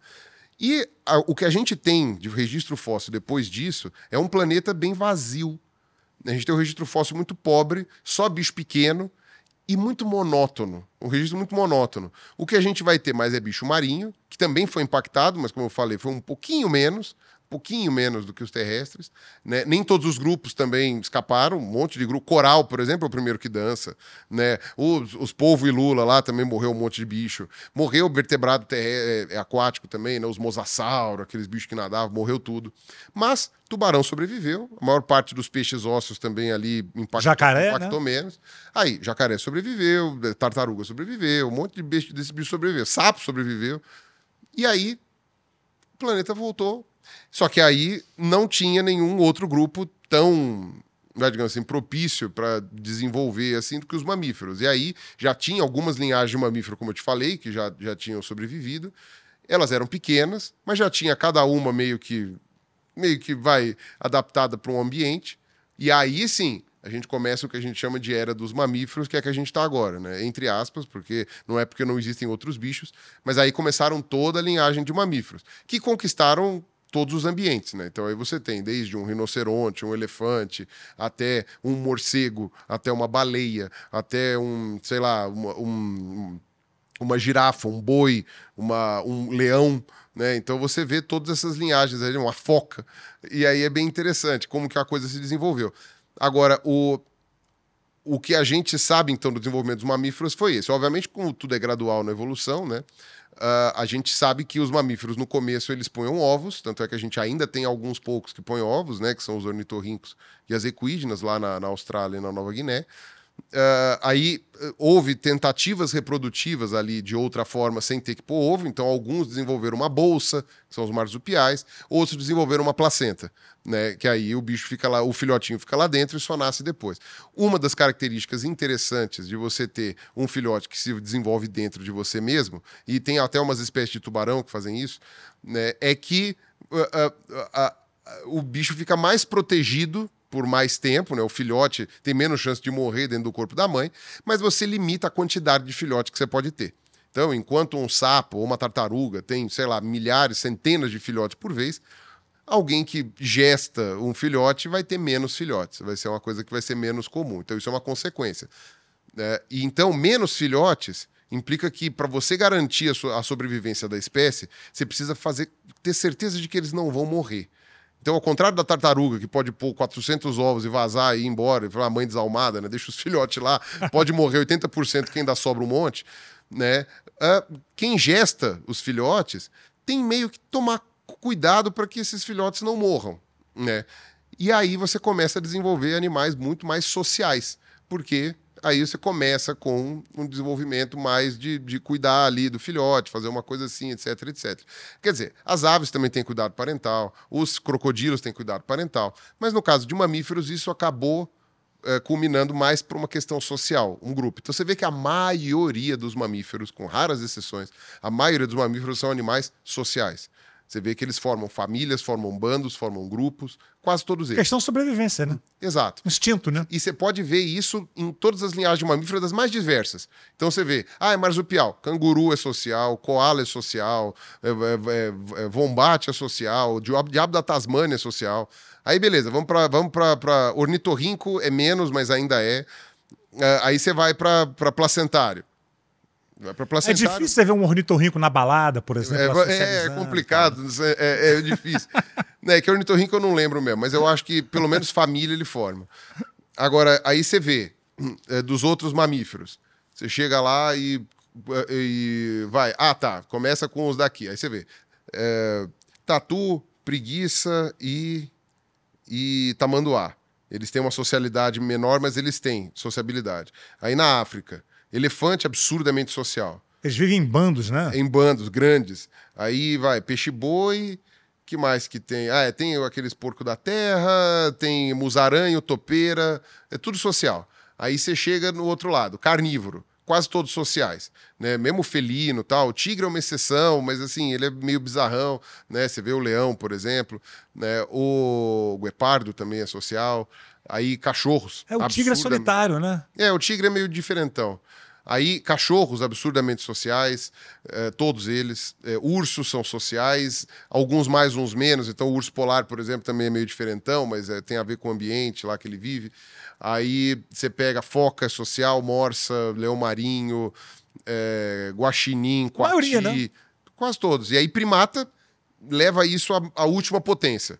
Aí, primata fica tão social, mas tão social, e isso tem a ver com o aumento do cérebro também, que aí começa a formar sociedades extremamente complexas. Então aí você começa a ver como que a sociedade do macaco prego, por exemplo, que é louco, né? Aí como que a sociedade, sei lá, dos babuínos, que é louca, é, é completamente maluca, do macaco rezos lá na Índia, que rouba celular, é um troço louco, entendeu? Pô, bota um macaco desse na Paulista de bicicleta, meu amigo. Mas você viu eles roubando celular? não. Tá lá na Índia, na Índia ou na China, não lembro, mas é algum lugar ali do sul da Ásia, eles roubando o celular. Porque esses macacos, eles vivem, eles se urbanizaram, né? Eles são extremamente urbanos. No Rio de Janeiro também tem isso, né? Rio de Janeiro tem, tem. sagui e macaco tem, prego. Tem. Né? Todo lugar você vê passando pelo fio. E passando... rouba comida, entra na cozinha, faz sim, quê. A minha sim, tia, não, às vezes, deixava a janela aberta, o macaco prego vinha. Então, o que acontece? Tinha essa coisa. O... Lá na Índia, tem um, uma, essa espécie de macaco que é urbanizada e tem muito turista. Eu acho que é na Índia. E tem muito turista. Cara, ele descobriu, né, descobriu, ele observou, né? Eles, né? O, o bando, e aí eles contam um pro outro, né? Observou que, tipo, cara, os humanos eles dão muito valor para esse retangulinho preto que eles têm na mão. E eles têm muita comida. Então vamos fazer o seguinte: vamos pegar. Então a pessoa vai tirar foto do macaco, e o macaco sabe que vai tirar foto, ele já faz pose. Quando chega a, mulher, a pessoa para tirar a foto, ele pega o celular e guarda embaixo do braço. E eu fica ali? Sério, tem vídeo, tem vídeo disso. O macaco guarda embaixo do braço. A menos que você dê a tua comida. Um sanduíche, uma pipoca, qualquer coisa Chantagem, né? É, aí ele vai e entrega o celular. Isso é aprendido. Mas é porque a sociedade desses bichos é extremamente complexa. É e eles contam um pro outro, eles fazem isso. Uhum. Aí quando você vai para macaco sem rabo, né, que é a nossa linhagem, que aí a puta, aí a coisa começa a, a disparar. Então você vai para gorila, para chimpanzé, para bonobo. Putz, cara, aí assim, chimpanzé é, não é hominídeo à toa, cara. É, é, é, a, a, nossa sociedade é uma sociedade de chimpanzé mais complicada. Com certeza. Mas é assustador. É, é, muito parecido. É muito parecido. E tem agora esse documentário no Netflix lá, chama O Império dos Chimpanzés, que eu assisti agora faz pouco tempo. Assim. É inacreditável. É inacreditável, né? mano. Inacreditável. Agora, deixa eu, deixa eu abrir um parêntese aqui. Hum. Qual foi a treta aí com, com o pastor? É, é, como é que é? Rodrigo. Rodrigo hum, Silva, né? O que, aconteceu aí? Ah, não. É com o Rodrigo a gente já se deu bem, já. Foi já hora de conversa. É. Não foi treta. É porque, assim, o Rodrigo Silva ele é criacionista. Ele não acredita em evolução. Ele não? Não, não acredita em evolução. A Terra, para ele, tem acho que 10 mil anos, uma coisa assim. Né? E ele é arqueólogo, bíblico. Então ele vai para Jerusalém, fica escavando, vai para Belém, para para outras cidades lá da, da, coisa e vai escavando. Acho que agora ele não está fazendo isso porque né, tá, tá uma bagunça lá naquela região, mas Uh, então ele estuda isso. Como ele é um literalista bíblico, né, ele entende que todas essas áreas do conhecimento estão erradas, né? Estão erradas. Só que são muitas áreas do conhecimento, muitas. A gente entende, por exemplo, a antiguidade da Terra e a, a evolução das espécies, e, e a evolução das espécies inclui a evolução do ser humano. Você tem muitas áreas que são correlatas e que confirmam esse mesmo tipo de pensamento. Então você tem a astronomia, você tem a geofísica, você tem a geologia, você tem a física mesmo. Aí você tem a biologia, a química, a, a, a paleontologia. Aí quando você vai chegar, por exemplo, mais a genética, né? A genética, que mais? A, a, a embriologia, a, a, né, que é a área do desenvolvimento né, é, dos organismos, né, biologia do desenvolvimento que a gente chama. Você tem todas essas áreas que teriam que estar mancomunadas em conjunto para mentir umas para as outras. E como a humanidade, como a gente entende, né, a nossa espécie tem, a nossa espécie tem 300 mil anos e, e a gente consegue entender mais ou menos o nosso ancestral mais recente, tendo ali uns 150 mil anos mais ou menos, né? A gente uh, estuda, né? Mesmo é, é, é arqueologia também. A gente estuda a dispersão dos seres humanos pelo planeta. Então você tem os sítios arqueológicos que você vai lá, descobre uma lança, uma pedra lascada, uma cabana, uma coisa assim. Aí você vai vendo, vai chegando. Aí lá, aqui no, nas Américas, há 30 mil anos mais ou menos, você vê os primeiros assentamentos. Então, quer dizer, você começa a ver ali 30, alguns dizem 35 tal, mas aí você começa a ver essa expansão. Aí você faz um cálculo de evolução linguística. Porque os linguistas fazem isso. Só que ao invés de usar genética, eles usam a, a, a, gramática, ortografia, essas coisas todas, né? E aí eles vão voltando no tempo também, fazendo um, um, um, cálculo, etc. E, cara, também dá milhares de anos a mais e tal. Então aí você vê que também os 6, 10 mil anos são impossíveis, né? Porque mesmo... Não dá tempo para estudo, Mesmo né? linguística... A domesticação do cachorro tem entre 15 e 20 mil anos. Já é o dobro do que essas pessoas dizem que o mundo existe. Cara, para pra pensar 15, 20 mil anos em termos de história, humanidade, é pouco tempo, né? É pouco. Isso foi ontem, né? É Foi ontem. Né? 20 mil anos, o ser humano já estava no planeta inteiro. Uhum. Né? E, e, houve a domesticação do cachorro lá num lugar do norte da Ásia, provavelmente. Né? Tanto é que os, os, o cachorro chegou até os indígenas aqui das Américas, sabe? O pessoal tinha cachorro, né? pelo menos na América do Norte. Uh, e, e, assim, em vários lugares do planeta depois, aí o cachorro foi domesticado. Você consegue observar isso. Né? Isso daí tem, tem é, é, é, evidência. E, e ainda por cima, né, se você fosse fazer uma, uma leitura biblicista, literal, ainda tem a questão do dilúvio, que eles falam que aconteceu, foi um dilúvio mundial. E aí você vê, isso é impossível, né? Porque esse dilúvio, para ter acontecido, teria que ser depois da construção das pirâmides, por exemplo. E as pirâmides teriam colapsado. Exatamente, e... elas estão aí, né? Não, e outra, eh, seria tanta água, né? Que as próprias placas tectônicas teriam tido problemas. Imagina a quantidade de erupções vulcânicas. Olha o que acontece quando você tem muitas erupções vulcânicas ao mesmo tempo.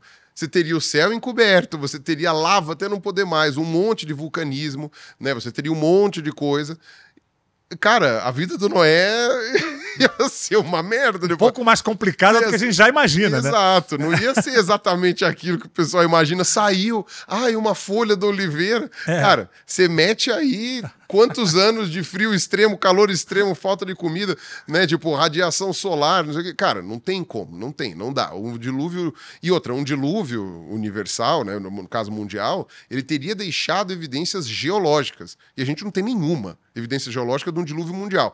Ainda que haja algumas evidências de um dilúvio local ali naquela região do Oriente Médio. Então, algumas evidências de que encheu de água ali, um degelo maior ali do Cáucaso, então o Tigre e o Eufrates encheram e tal, não sei o quê. Então, às vezes acontece alguma coisa ali, uma ventania maior ali que trouxe mais umidade para a região. Isso daí tá é bem plausível que tenha acontecido há uns 4.500 anos atrás ali por ali, você já tinha gente escrevendo, tal, não sei o quê, então uh, uh, poderia ter uma memória lá, né? Como o dilúvio, a história do dilúvio, ela só foi compilada no Velho Testamento.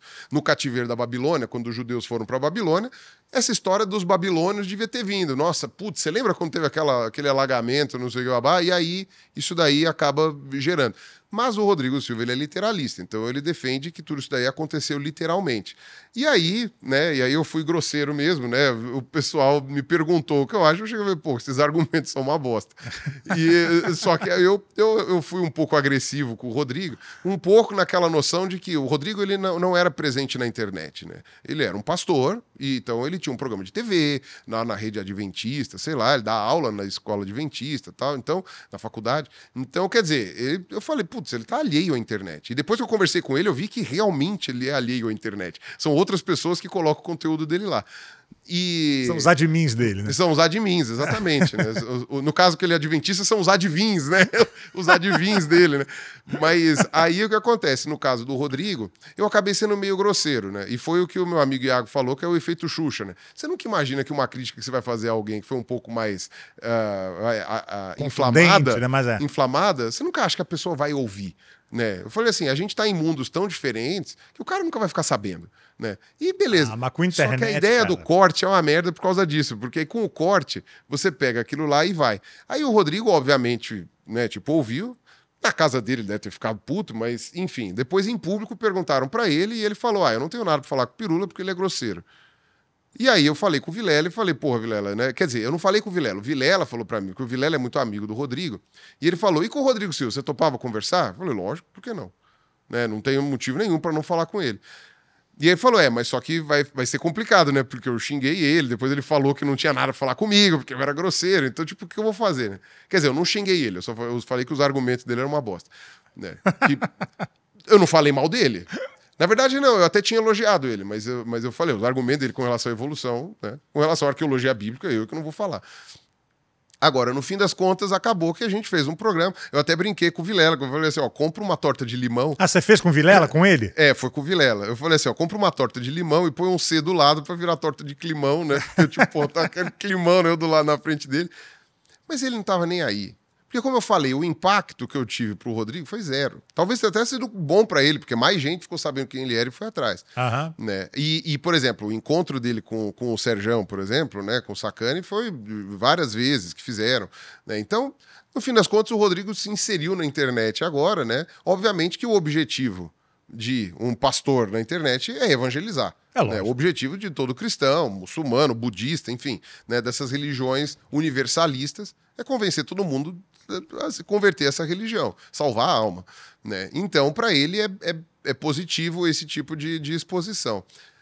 Para mim, eu também quero, né? E é a mesma, a mesma lógica do Sacane, né? Ele, ele, você vê que o Sacane tá em tudo quanto é lugar. Ele, não, ele assim, você, você, sei lá, a gente brinca que você convidou ele, sei lá, pra. Não, eu chamei ele pra vir pra cá, ele tá me enrolando, mas É. ele vem. É, porque ele faz muita coisa. Ele né? vem. Mas você vê, o pessoal. E ele é sensacional. O pessoal, a gente brinca que convida para, sei lá, inauguração de, de loja, né? Ele vai. Sacane, não sei o quê, falando de foguete, porque é, é, ele, ele estava em todos os lugares, né? E, e ele tá certo, o Sacane tá certo de fazer isso, que ele tá espalhando ciência, Lógico. pelo menos a Tá área espalhando a palavra, né? pelo menos a área que ele tanto ama, tanto admira e que ele tem um conhecimento muito grande, né? E isso já é um início para poder fazer tra- trazer mais pessoas. Então, no caso, eu também estou fazendo. Agora, tem aquele ponto, né? Eu ah, ah, eu acabei então, né? Eu, eu virei o malvado da história porque fui eu que, que falei que os argumentos dele são uma bosta.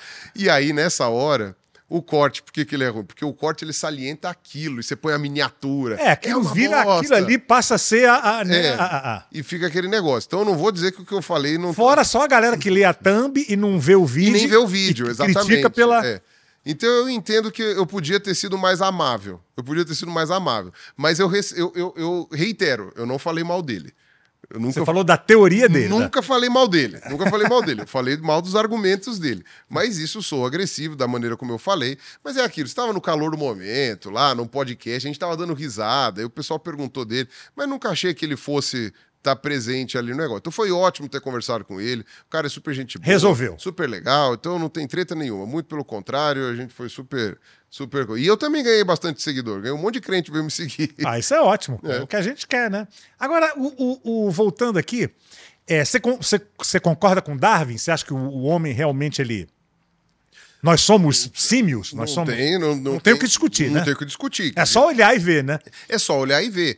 E, e, e uma coisa que eu acho louca é que, de novo, o pessoal fala, ah, mas é- aconteceu há muito tempo, ninguém sabe e tal. Por exemplo, meu amigo, o Darwin propôs isso observando o chimpanzé, orangotango, gorila, não sei o que, ele propôs. Ó, o ser humano provavelmente veio dessa linhagem, porque tá muito óbvio, né? São os bichos muito parecidos com a gente. Se a gente vem de um ancestral em comum com todas as formas de vida, provavelmente o nosso ancestral em comum mais próximo tá com esses macacos, né? Porque são bichos muito parecidos. Né? E já são os macacos sem rabo, são os macacos que não andam em pé, mas conseguem andar em pé se eles quiserem. Né? E, enfim, já tem uma inteligência muito grande, uma sociedade complexa e tudo mais. E naquela época, um monte de gente estava levando macacos para Europa, essa coisa assim. É, hoje a gente interpreta como uma crueldade, mas naquela época era o que o pessoal estava fazendo. E tentando ensinar a eles um monte de coisa tal. Então o Darwin fez essa postulação. Só que ele não tinha nenhum fóssil. Nenhum fóssil. Darwin fez essa postulação de observar. De observação. Ele não tinha genética, ele não tinha fóssil. Anos depois, a gente uh, descobriu a genética.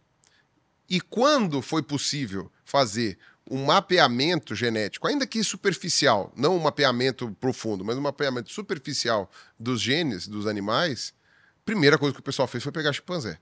Eu falei assim, não, vamos ver se esse Darwin estava... Tá, Quer dizer, na época ninguém estava questionando a evolução, mas queria corroborar aquela tese. Confirmar, né? Queria... Confirmar. Cara, de, de, você vê direitinho o grau de similaridade genética acompanhando o grau de similaridade física e corporal. Não, física e comportamental, né? Anatômica e comportamental. Então você fala, putz, verdade, o chimpanzé está mais próximo, depois o gorila, depois o orangotango, depois o gibão, e etc, etc. Aí vem os macacos com rabo, e é impressionante. Aí começaram a achar os fósseis também. Na verdade, os fósseis vieram antes, é que eu estou contando não no, na uhum. ordem cronológica, mas os fósseis vieram antes. Começaram a achar fósseis. Uh, quando começaram a achar os primeiros fósseis, lá na África e alguns na Europa também, começou aquela corrida contra o relógio de todo mundo querendo achar fóssil de ser humano.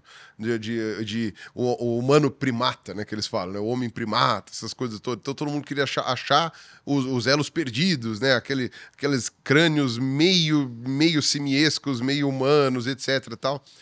E quando a, a, o pessoal começou a achar esses fósseis, aí começou um monte de gente querer procurar sempre todo mundo acaba pegando o caso de uma ou duas fraudes que aconteceram. Né? No caso, uma fraude que foi feita na Inglaterra e um, uh, uma má identificação que foi feita nos Estados Unidos, que estava na cara que era mal identificado. Mesmo na época, os cientistas não se convenceram. No caso dessa fraude lá na Inglaterra, ficou tão óbvio que aquilo ali não convenceu ninguém que o professor que caiu na trollagem lá, no, no picareta, né, que enganaram ele. O professor provavelmente ficou envergonhado disso, ele não deixou ninguém estudar aquele fóssil. Ele sentou em cima daquele fóssil até quando ele morreu, e só 10 anos depois da morte dele que alguém foi lá, estudou e falou: Isso aqui é uma falsificação. Mas todo mundo já achava que era uma falsificação. E provavelmente até aquele professor também, porque senão ele não teria porque ter guardado o fóssil para todo mundo. Muito pelo contrário, se você acha uma coisa extraordinária. Você vai querer mostrar. vai querer mostrar. Não, não, não, não, não, eu estou estudando. Não, mas a gente queria ver. Eu falei, é, não, não precisa ver. Eu tenho essa foto aqui. Cara, mas foto, ainda mais foto no, século, no começo do século XX. Imagina. Cara, essa foto é uma porcaria. Não, não, não precisa ver. E foi até o final. O cara era diretor do Museu Britânico, ninguém peitava ele, né? Naquela época, imagina o Império Britânico, caramba, quatro. Né? Era vitoriana tudo mais. Quando, é, depois estudaram, viram. Mas você tem dois casos. Você tem esse caso e tem o caso lá nos Estados Unidos, que mesmo também quando os caras identificaram, os caras falaram, ah, mano, esse cara tá doido, tanto pirou na batatinha. E de fato era um cara bem esquisitão já. Uh, quando você observa, quando você observa essa realidade, né, o pessoal gosta de pegar sempre nesses desses dois casos de fraude, que é totalmente explicável do ponto de vista social. Tava todo mundo procurando fóssil humano naquela época, da, da ciência, né? Porque era o, o, a hype. O que tava hypado naquele momento era, caralho, mano, tem os fósseis mesmo. Por que que tava hypado? Porque o Darwin tinha previsto que isso ia acontecer. Ele falou, olha, eu tenho uma ideia aqui de que talvez a gente tenha um parentesco junto com esses bichos, por causa da questão anatômica e comportamental. Devem achar os fósseis. Achem os fósseis aí e confirmem. É, ele já tava velho pra cacete, né? O Darwin era um cara com muitas doenças tal. Então, tipo, ele não. Ele, ele falou, eu que não vou achar. Mas ele, falou, mas ele falou assim: ó, vão achar. Se procurar, vão achar o pessoal começou a achar, bastava procurar no lugar certo. E aí, quando começaram a achar, velho, aí virou aquela corrida contra o tempo. E por isso que é normal que apareçam essas falsificações. É super normal. Isso acontece em todas as áreas. Sim. Isso sim. é uma coisa que ninguém lembra. Quando sim. começaram a correr atrás do Santo Graal, lá na Idade Média. Apareceu um monte de Santo um Graal. Um monte, né? Vamos fazer as cruzadas. Quando começaram a achar, tipo, teco da, da cruz de Jesus, dá para montar uma cruz do tamanho da Bolívia, né? Santo tipo, Sudário deve ter uns 20 por aí. Uns 47, exatamente. Então naquela época aparecia de tudo, né? E isso vale para qualquer coisa. Então, tipo, eu não vou ficar usando as fraudes que usaram da religião para comprovar um ponto. Do mesmo jeito que não dá para você usar duas fraudes que existiram com relação a isso, né? Da parte de evolução humana. Fraude tem em qualquer canto. Sim. Fraude tem em qualquer canto. Tem o Milli Vanilli, que era fraude para cantar. Os caras cantam, quem Teve que devolver, Tiveram que devolver o Grammy. Cara, você tem fraude em tudo quanto é coisa, porque a gente é gente, né? Se até macaco rouba celular, tipo, uh, sabe, uh, olha qual é a lógica. Então, tipo, quando encontrar os fósseis, isso é uma coisa bonita da ciência. A ciência, você faz uma proposta. Você chega e fala: olha, eu acho que deve ser assim. Se você tem tecnologia para fazer isso, você faz um experimento. O pessoal faz isso na medicina direto. A medicina é mais imediatista, né? remédio, farmácia, essas coisas todas. A gente conseguiu desenvolver vacinas muito rápido. Né? Agora, tem certas coisas que você tem dificuldades ou tecnológicas, que é o caso das ondas gravitacionais, da radiação de fundo, tal que a gente estava falando no comecinho da, da live, da, da, do podcast. E você tem buscar fóssil. Né? E a minha, a minha área é meio ingrata por causa disso, porque você tem que bater martelo. Né? Você pode até calcular onde vai bater. Quando começaram a perceber que se a nossa proximidade maior era com o chimpanzé e com o gorila, e como são bichos africanos, provavelmente os nossos ancestrais estariam na África, você reduziu uma área planetária a pelo menos um continente. Depois que você começou a achar os primeiros assentamentos, né, de primeiros hominíneos ali, aí você fala, bom, é por aqui. Aí você restringe mais a área de busca. Isso facilita bastante a vida. Ao invés de buscar por, por toda a crosta terrestre, você começa a buscar só por aquele pedaço. E aí a coisa vai que é uma maravilha. Hoje, como tem muitas equipes trabalhando lá, né? E, Hoje você tem muitos fósseis sendo descobertos todos os anos. Então é uma coisa muito legal. E tudo corrobora exatamente aquilo. Sempre que aparece, eu, aí eu fico meio puto, mas assim, aí tem que conversar com o jornalista, né? Então, eu já eu entendo o lado do jornalista, mas eu ainda acho que, como divulgador científico, isso é, é, é um. É, é, às vezes é um, um, é um tiro que sai pela culatra. Quando o pessoal chega e fala: descoberto fóssil que mudou totalmente o que sabíamos sobre a evolução humana, você vai olhar e falar assim, cara o que ele fez foi descobrir uma espécie nova que conviveu com a gente. É, porque a essência lá é, é, isso mesmo. Não mudou nada. A essência não mudou nada. Você chega e fala, ó, tinha duas espécies aqui, a gente sabia que uma tinha dado origem a gente. Ao invés de ser essa, é essa. Sabe, já existia a proposta, já existia a coisa. Dificilmente é uma coisa disruptiva. Então, o legal é isso. O Darwin propôs isso, o Darwin e outros acadêmicos da época propuseram isso, sem saber nada de genética e sem saber nada de fóssil. A gente foi descobrindo os fósseis, corroborou a descoberta. A gente foi, é, foi confirmando. A né? gente foi descobrindo a genética e foi confirmando. Então, uh, é isso que a ciência faz. A gente vai fazendo propostas e vai testando essas propostas para ver se elas estão de acordo com o que a gente observa na realidade ou não. Quando você não tem tecnologia para isso, você engaveta e fala, uma hora a gente descobre. Quando você tem que ficar buscando, né? E se você não acha, você fala, uma hora vamos achar. Né? E, é, por exemplo, eu gosto sempre de citar o exemplo da deriva continental, né?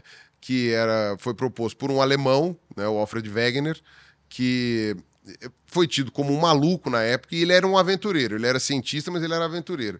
E ele, fazendo várias observações em mapas, em, em, paleontologia, não sei o quê, ele chegou à conclusão de que ele falou assim: olha, eu acho que não é de se surpreender que os continentes estivessem juntos em algum momento e depois eles foram separando.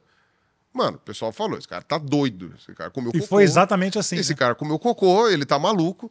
E ele falou, isso ia explicar algumas dúvidas que a gente tem sobre a distribuição da fauna e flora, que sempre foi uma discussão. Né? Como é que as árvores chegaram na América do Sul? Como é que, sei lá, tal bicho veio parar aqui, veio parar na ilha, no meio de não sei da onde.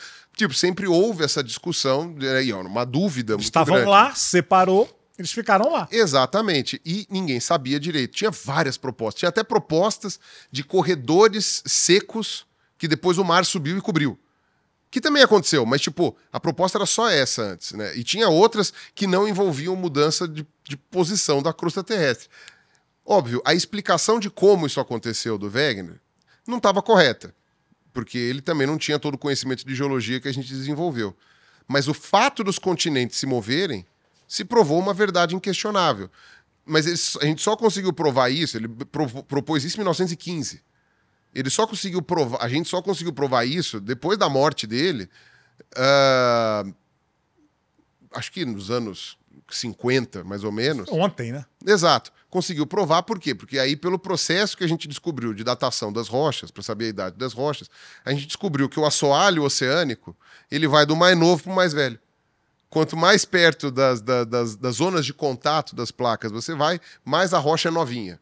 E aí, quanto mais você vai afastando, chegando nos continentes, mais ela é mais velha. Ou seja, estava junto, foi Separou. afastando e foi ficando mais novo. E hoje a gente consegue ver via satélite né, as cicatrizes na crosta terrestre, uhum. né? As cicatrizes. E olha que, que coisa curiosa, né? O, o Alfred Wegener, ele morreu no Ártico, numa aventura maluca dele, mais uma aventura maluca, ele morreu no Ártico. Que é o final de Frankenstein, né? O final do fim do livro, né? É o Dr. Frankenstein correndo para o Ártico, né? Fugindo para o Ártico da criatura que está atrás dele. Né? E, e olha que bonito, o Alfred Wegener morreu tal qual o Dr. Frankenstein, e ele, e ele descobriu que a Terra era cheia de cicatrizes, tal qual a criatura né, do Dr. Frankenstein. Olha que bonito. Você olha a Terra, assim, o planeta Terra de, de satélite, você vê ele todo costurado, igual uhum. a criatura do, do, do Frankenstein. É um, dois parafusos aqui. Os né? parafusos, é, os parafusos ainda estão meio aquela coisa, mas as cicatrizes estão lá. Então, Agora, como a ciência é bonita, né? É, é fascinante, cara. É incrível. Agora, pra, sintetiza assim. Como e quando o mundo vai acabar? Então, defina mundo. Isso aqui que a gente vive, a Terra. O, ah, o planeta. O planeta Terra. O planeta Terra, né? Isso daí são, são é, dados que a gente consegue coletar observando o universo. Como a gente tem uh, galáxias e sistemas solares em outros estágios de desenvolvimento, a gente meio que sabe o que acontece com uma estrela. Né? E a gente sabe que uma estrela, em linhas gerais, ela expande muito depois de um determinado período de vida e colapsa sobre si mesmo até formar uma anã, que eu não, aí eu não vou lembrar os termos lá, mas é gigante vermelho, anã, não sei o quê. Aí depois, quando explode uma supernova, vira um buraco negro, alguma coisa assim. Não, não vem, não, eu não preciso saber a sequência correta, porque o que vai acontecer uma hora é que o Sol vai apagar, ponto. Isso é o destino de qualquer estrela. Vai, a, a fornalha ali vai acabar o material ali de alguma forma e vai, vai é, acabar. E sem sol. não tem como. Não dá nem para você se manter girando, porque vai girar em torno do quê? Né? No caso, se abrir um buraco negro, ferrou, né? Mas eu não sei se todos abrem um buraco negro, eu já não sei. Mas vira uma anã. Né? Eu sei que a estrela vira anã. O Sol, eu sei que ele não é novinho. Ele não é uma estrela novinha. Uh, mas também não é das maiores. Então, dependendo do tamanho da estrela, o processo é diferente, alguma coisa assim, né? Eu, eu, admito minha ignorância com relação ao processo. Mas eu sei que em algum momento o Sol vai expandir. Quando o Sol expandir, Mercúrio derreteu. E a Terra vai ficar quente demais para a gente conseguir sobreviver. Né? Terra, Mais do que está hoje? Terra aqui? vira Vênus. é, não, Terra vira Vênus. E depois o Sol vai encolher, e quando ele encolher, aqui vai virar uma bola de gelo completa, né? Ainda mais porque a gente tem muita água, vira uma bola de gelo completa e a gente vai ficar igual, sei lá, igual Marte ou menos, né? Menos que Marte, até mais frio né, que Marte. Agora, isso vai acontecer daqui a alguns bilhões de anos. Então, é, com quase toda certeza não vai ter mais nada aqui para a gente poder chamar. Se não tiver de... uma guerra atômica, né? Se não tiver essa não, loucura é, do ser humano. Eu acho que tudo vai. Assim, a própria vida vai acabar antes disso, provavelmente. Né? Ela não vai, eh, pelo menos a vida macroscópica, assim, digamos assim. A vida microscópica talvez sobreviva por, por bilhões de anos ainda, mas a vida macroscópica, em algum momento, para mim, ela vai acabar por causa de alguma mudança muito drástica. Você tem extinções frequentes. E a gente escapou de, de, por pouco de muitas delas no passado. Você vê, caiu o asteroide lá. Não era para ter sobrado nada. Sobrou algumas coisas, mas sobrou para gente. Se, se, você duvida que se vier um asteroide gigantesco em nossa direção, a gente não vai conseguir bloquear? Tem aquele filme lá, O Não Olhe para Cima, que brinca com isso. Mas provavelmente o que vai acontecer é que o asteroide vai bater. Ele vai bater e vai matar a maior parte das pessoas. Nem precisa da guerra nuclear. A guerra nuclear pode adiantar a nossa morte. E aí é uma coisa interessante, porque. Por isso que eu te perguntei o que você chamaria de mundo. Porque o planeta Terra, em determinado momento, vai acabar como planeta, por causa do Sol. Depende do Sol, o Sol vai acabar, acabou o planeta. Enfim. Agora, a maioria das pessoas, quando perguntam isso, não está interessado no planeta, o pedaço de pedra redondo flutuando. As pessoas estão interessadas na vida humana, né, geralmente. Lógico. Se acabar todos os seres humanos, não interessa que, sei lá, as tartarugas vão herdar o mundo. Ninguém, ninguém vai estar nem aí para saber das tartarugas. Ninguém vai estar preocupado, sei lá, se as gaivotas vão, vão, vão, vão herdar alguma coisa. Né? Como já herdaram no passado. Uh, o pessoal quer saber da espécie humana. E a espécie humana, eu entendo que a duração das espécies, e aí a gente tem que entender a diferença taxonômica. Você tem grupos, por exemplo, os primatas. Né? Os primatas são muitas espécies. A gente tem umas 300 e poucas espécies de primata no mundo. Aí você vê, dentro dos primatas, você tem o grupo dos hominídeos.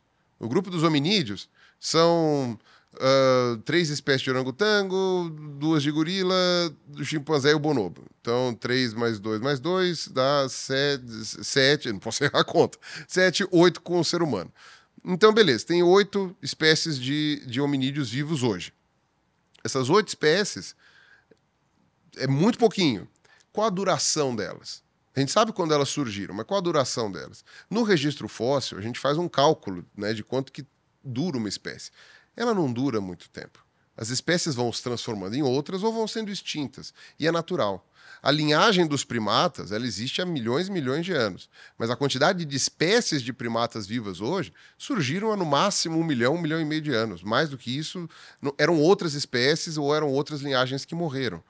Então, essas espécies atuais que a gente tem elas vão ou se transformar em outras, porque é o caminho natural, ou vão ser extintas. O que a gente está fazendo como, na, como agente do planeta, né? Uh, o que a gente separado, no caso, né? Sem, é o artigo. Né? O que a gente está fazendo é uh, acelerando a extinção de um monte de espécies. Então, se daqui 200 anos os chimpanzés forem extintos, 80% da culpa é nossa. Fomos nós que destruímos tudo, matamos, desmatamento, mudança climática, poluição, poluição, etc. Entendeu? Se os orangotangos forem extintos e eles estão em severo perigo, a culpa vai ser provavelmente nossa, né? Mas se eles não forem extintos, eles podem virar outra espécie, ou eles podem virar outra coisa. Se os nossos ancestrais tivessem sido extintos, seja quando caiu o asteroide, seja quando a gente ainda estava antes de separar do chimpanzé, a gente não ia estar aqui para contar a história. E eu acredito que a espécie humana, como qualquer outra espécie, apesar do humano ser diferente, porque a gente entende o mundo, estuda, modifica a biosfera, faz uma barragem, constrói prédio, sabe? Tipo, é, é enfim, constrói, modifica a, a, os elementos. Né, Inventa né, medicação. Para transformar pra, né, pra... em energia, por exemplo. Inventou o plástico, né? Tipo, que está aí é, tomando o planeta. Então, como a gente interfere muito no planeta, pode ser que a nossa duração como espécie seja alterada, seja diferente Segundo, acho que foi o Stephen Hawking que falou isso, né? É possível que exatamente a nossa inventividade faça que nós, como espécie, duremos menos do que a gente devia durar. Porque a gente vai se destruir antes do que a gente deveria ser. Então, se nós, como espécie, deveríamos durar, sei lá, um milhão de anos, né, e a gente já tem 300 mil, pode ser que a gente, como espécie, não chegue aos 400. A gente morra antes por autodestruição. É possível. Ou pode ser que aconteça o oposto, né? Eu também não sou um grande otimista em relação a isso, mas pode ser que aconteça o oposto. Pode ser que por causa da nossa inventividade, não sei o que, lá, a gente consiga passar para mais do que isso. Uma outra coisa que as pessoas me perguntam muito é isso. Ah, quando vai acabar o mundo? Eu falo assim, tá, quando vai acabar o mundo, quando vai acabar a espécie humana, ou quando vai acabar a humanidade. E aí, humanidade eu não estou falando da espécie humana. Humanidade, eu estou falando do que nós criamos, das sociedades que a gente tem. Eu acredito, e aí é o meu achismo, meu achismo tirado do popô.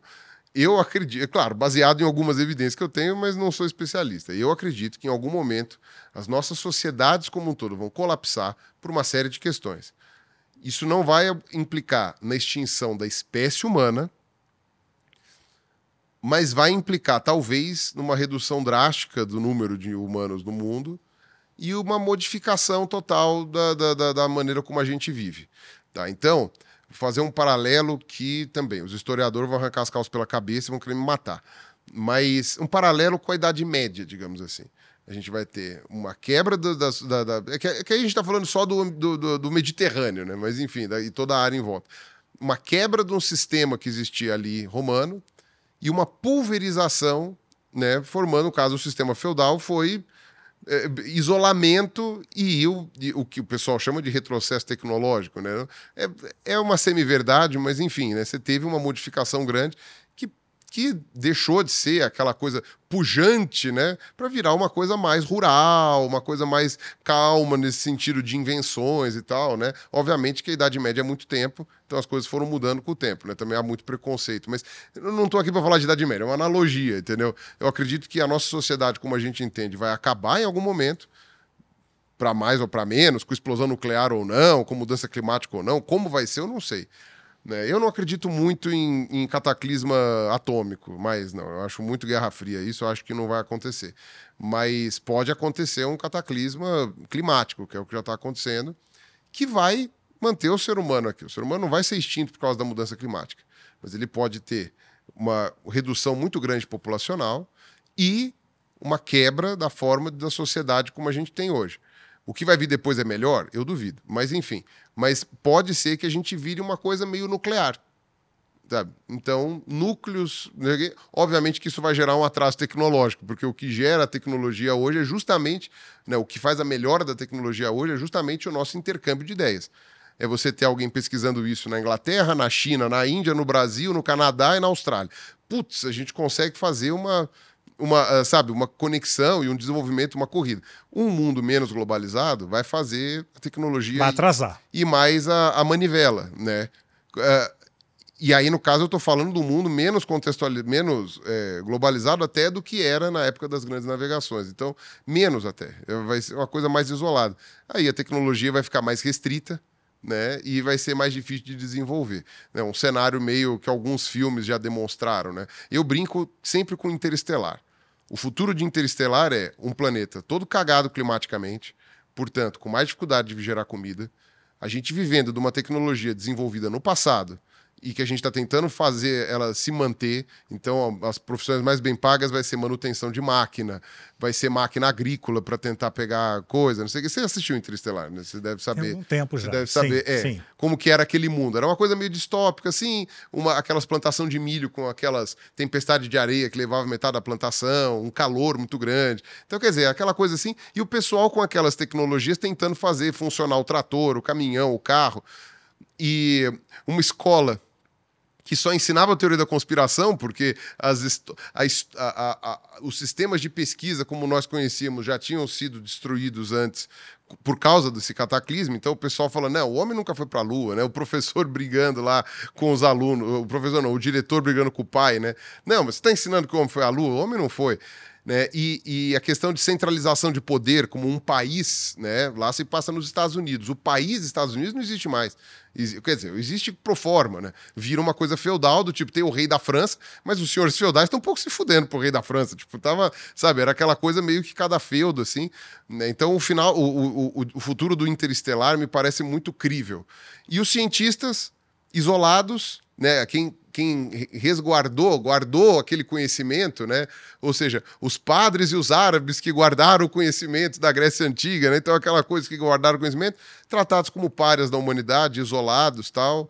E, e, e, enfim, eu imagino um futuro como esse, só que sem a conquista espacial. Ou seja, Sei. só isso. eu imagino isso. E aí, quanto tempo vai demorar para isso acontecer? Aí isso ninguém sabe. Não sei. Isso aí. É. Pirula, pra gente encerrar aqui. Qual é o animal que você se identifica? Se você fosse um animal, que animal você seria? É um animal que não seja humano, né?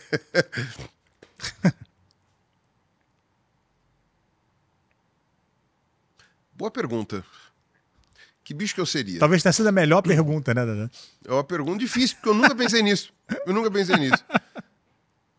Olha, se for pela lógica é porque assim, aí depende da espécie. Aí não sei, porque aí vai da espécie. Se você for falar pelo que consegue fazer, eu ia provavelmente escolher alguma ave, porque eu ia poder voar, uhum. ia poder fazer não sei o quê. Então, sei lá, escolhe sei lá, um condor, né? Apesar que condor come carniça, talvez não seja uma coisa tão legal.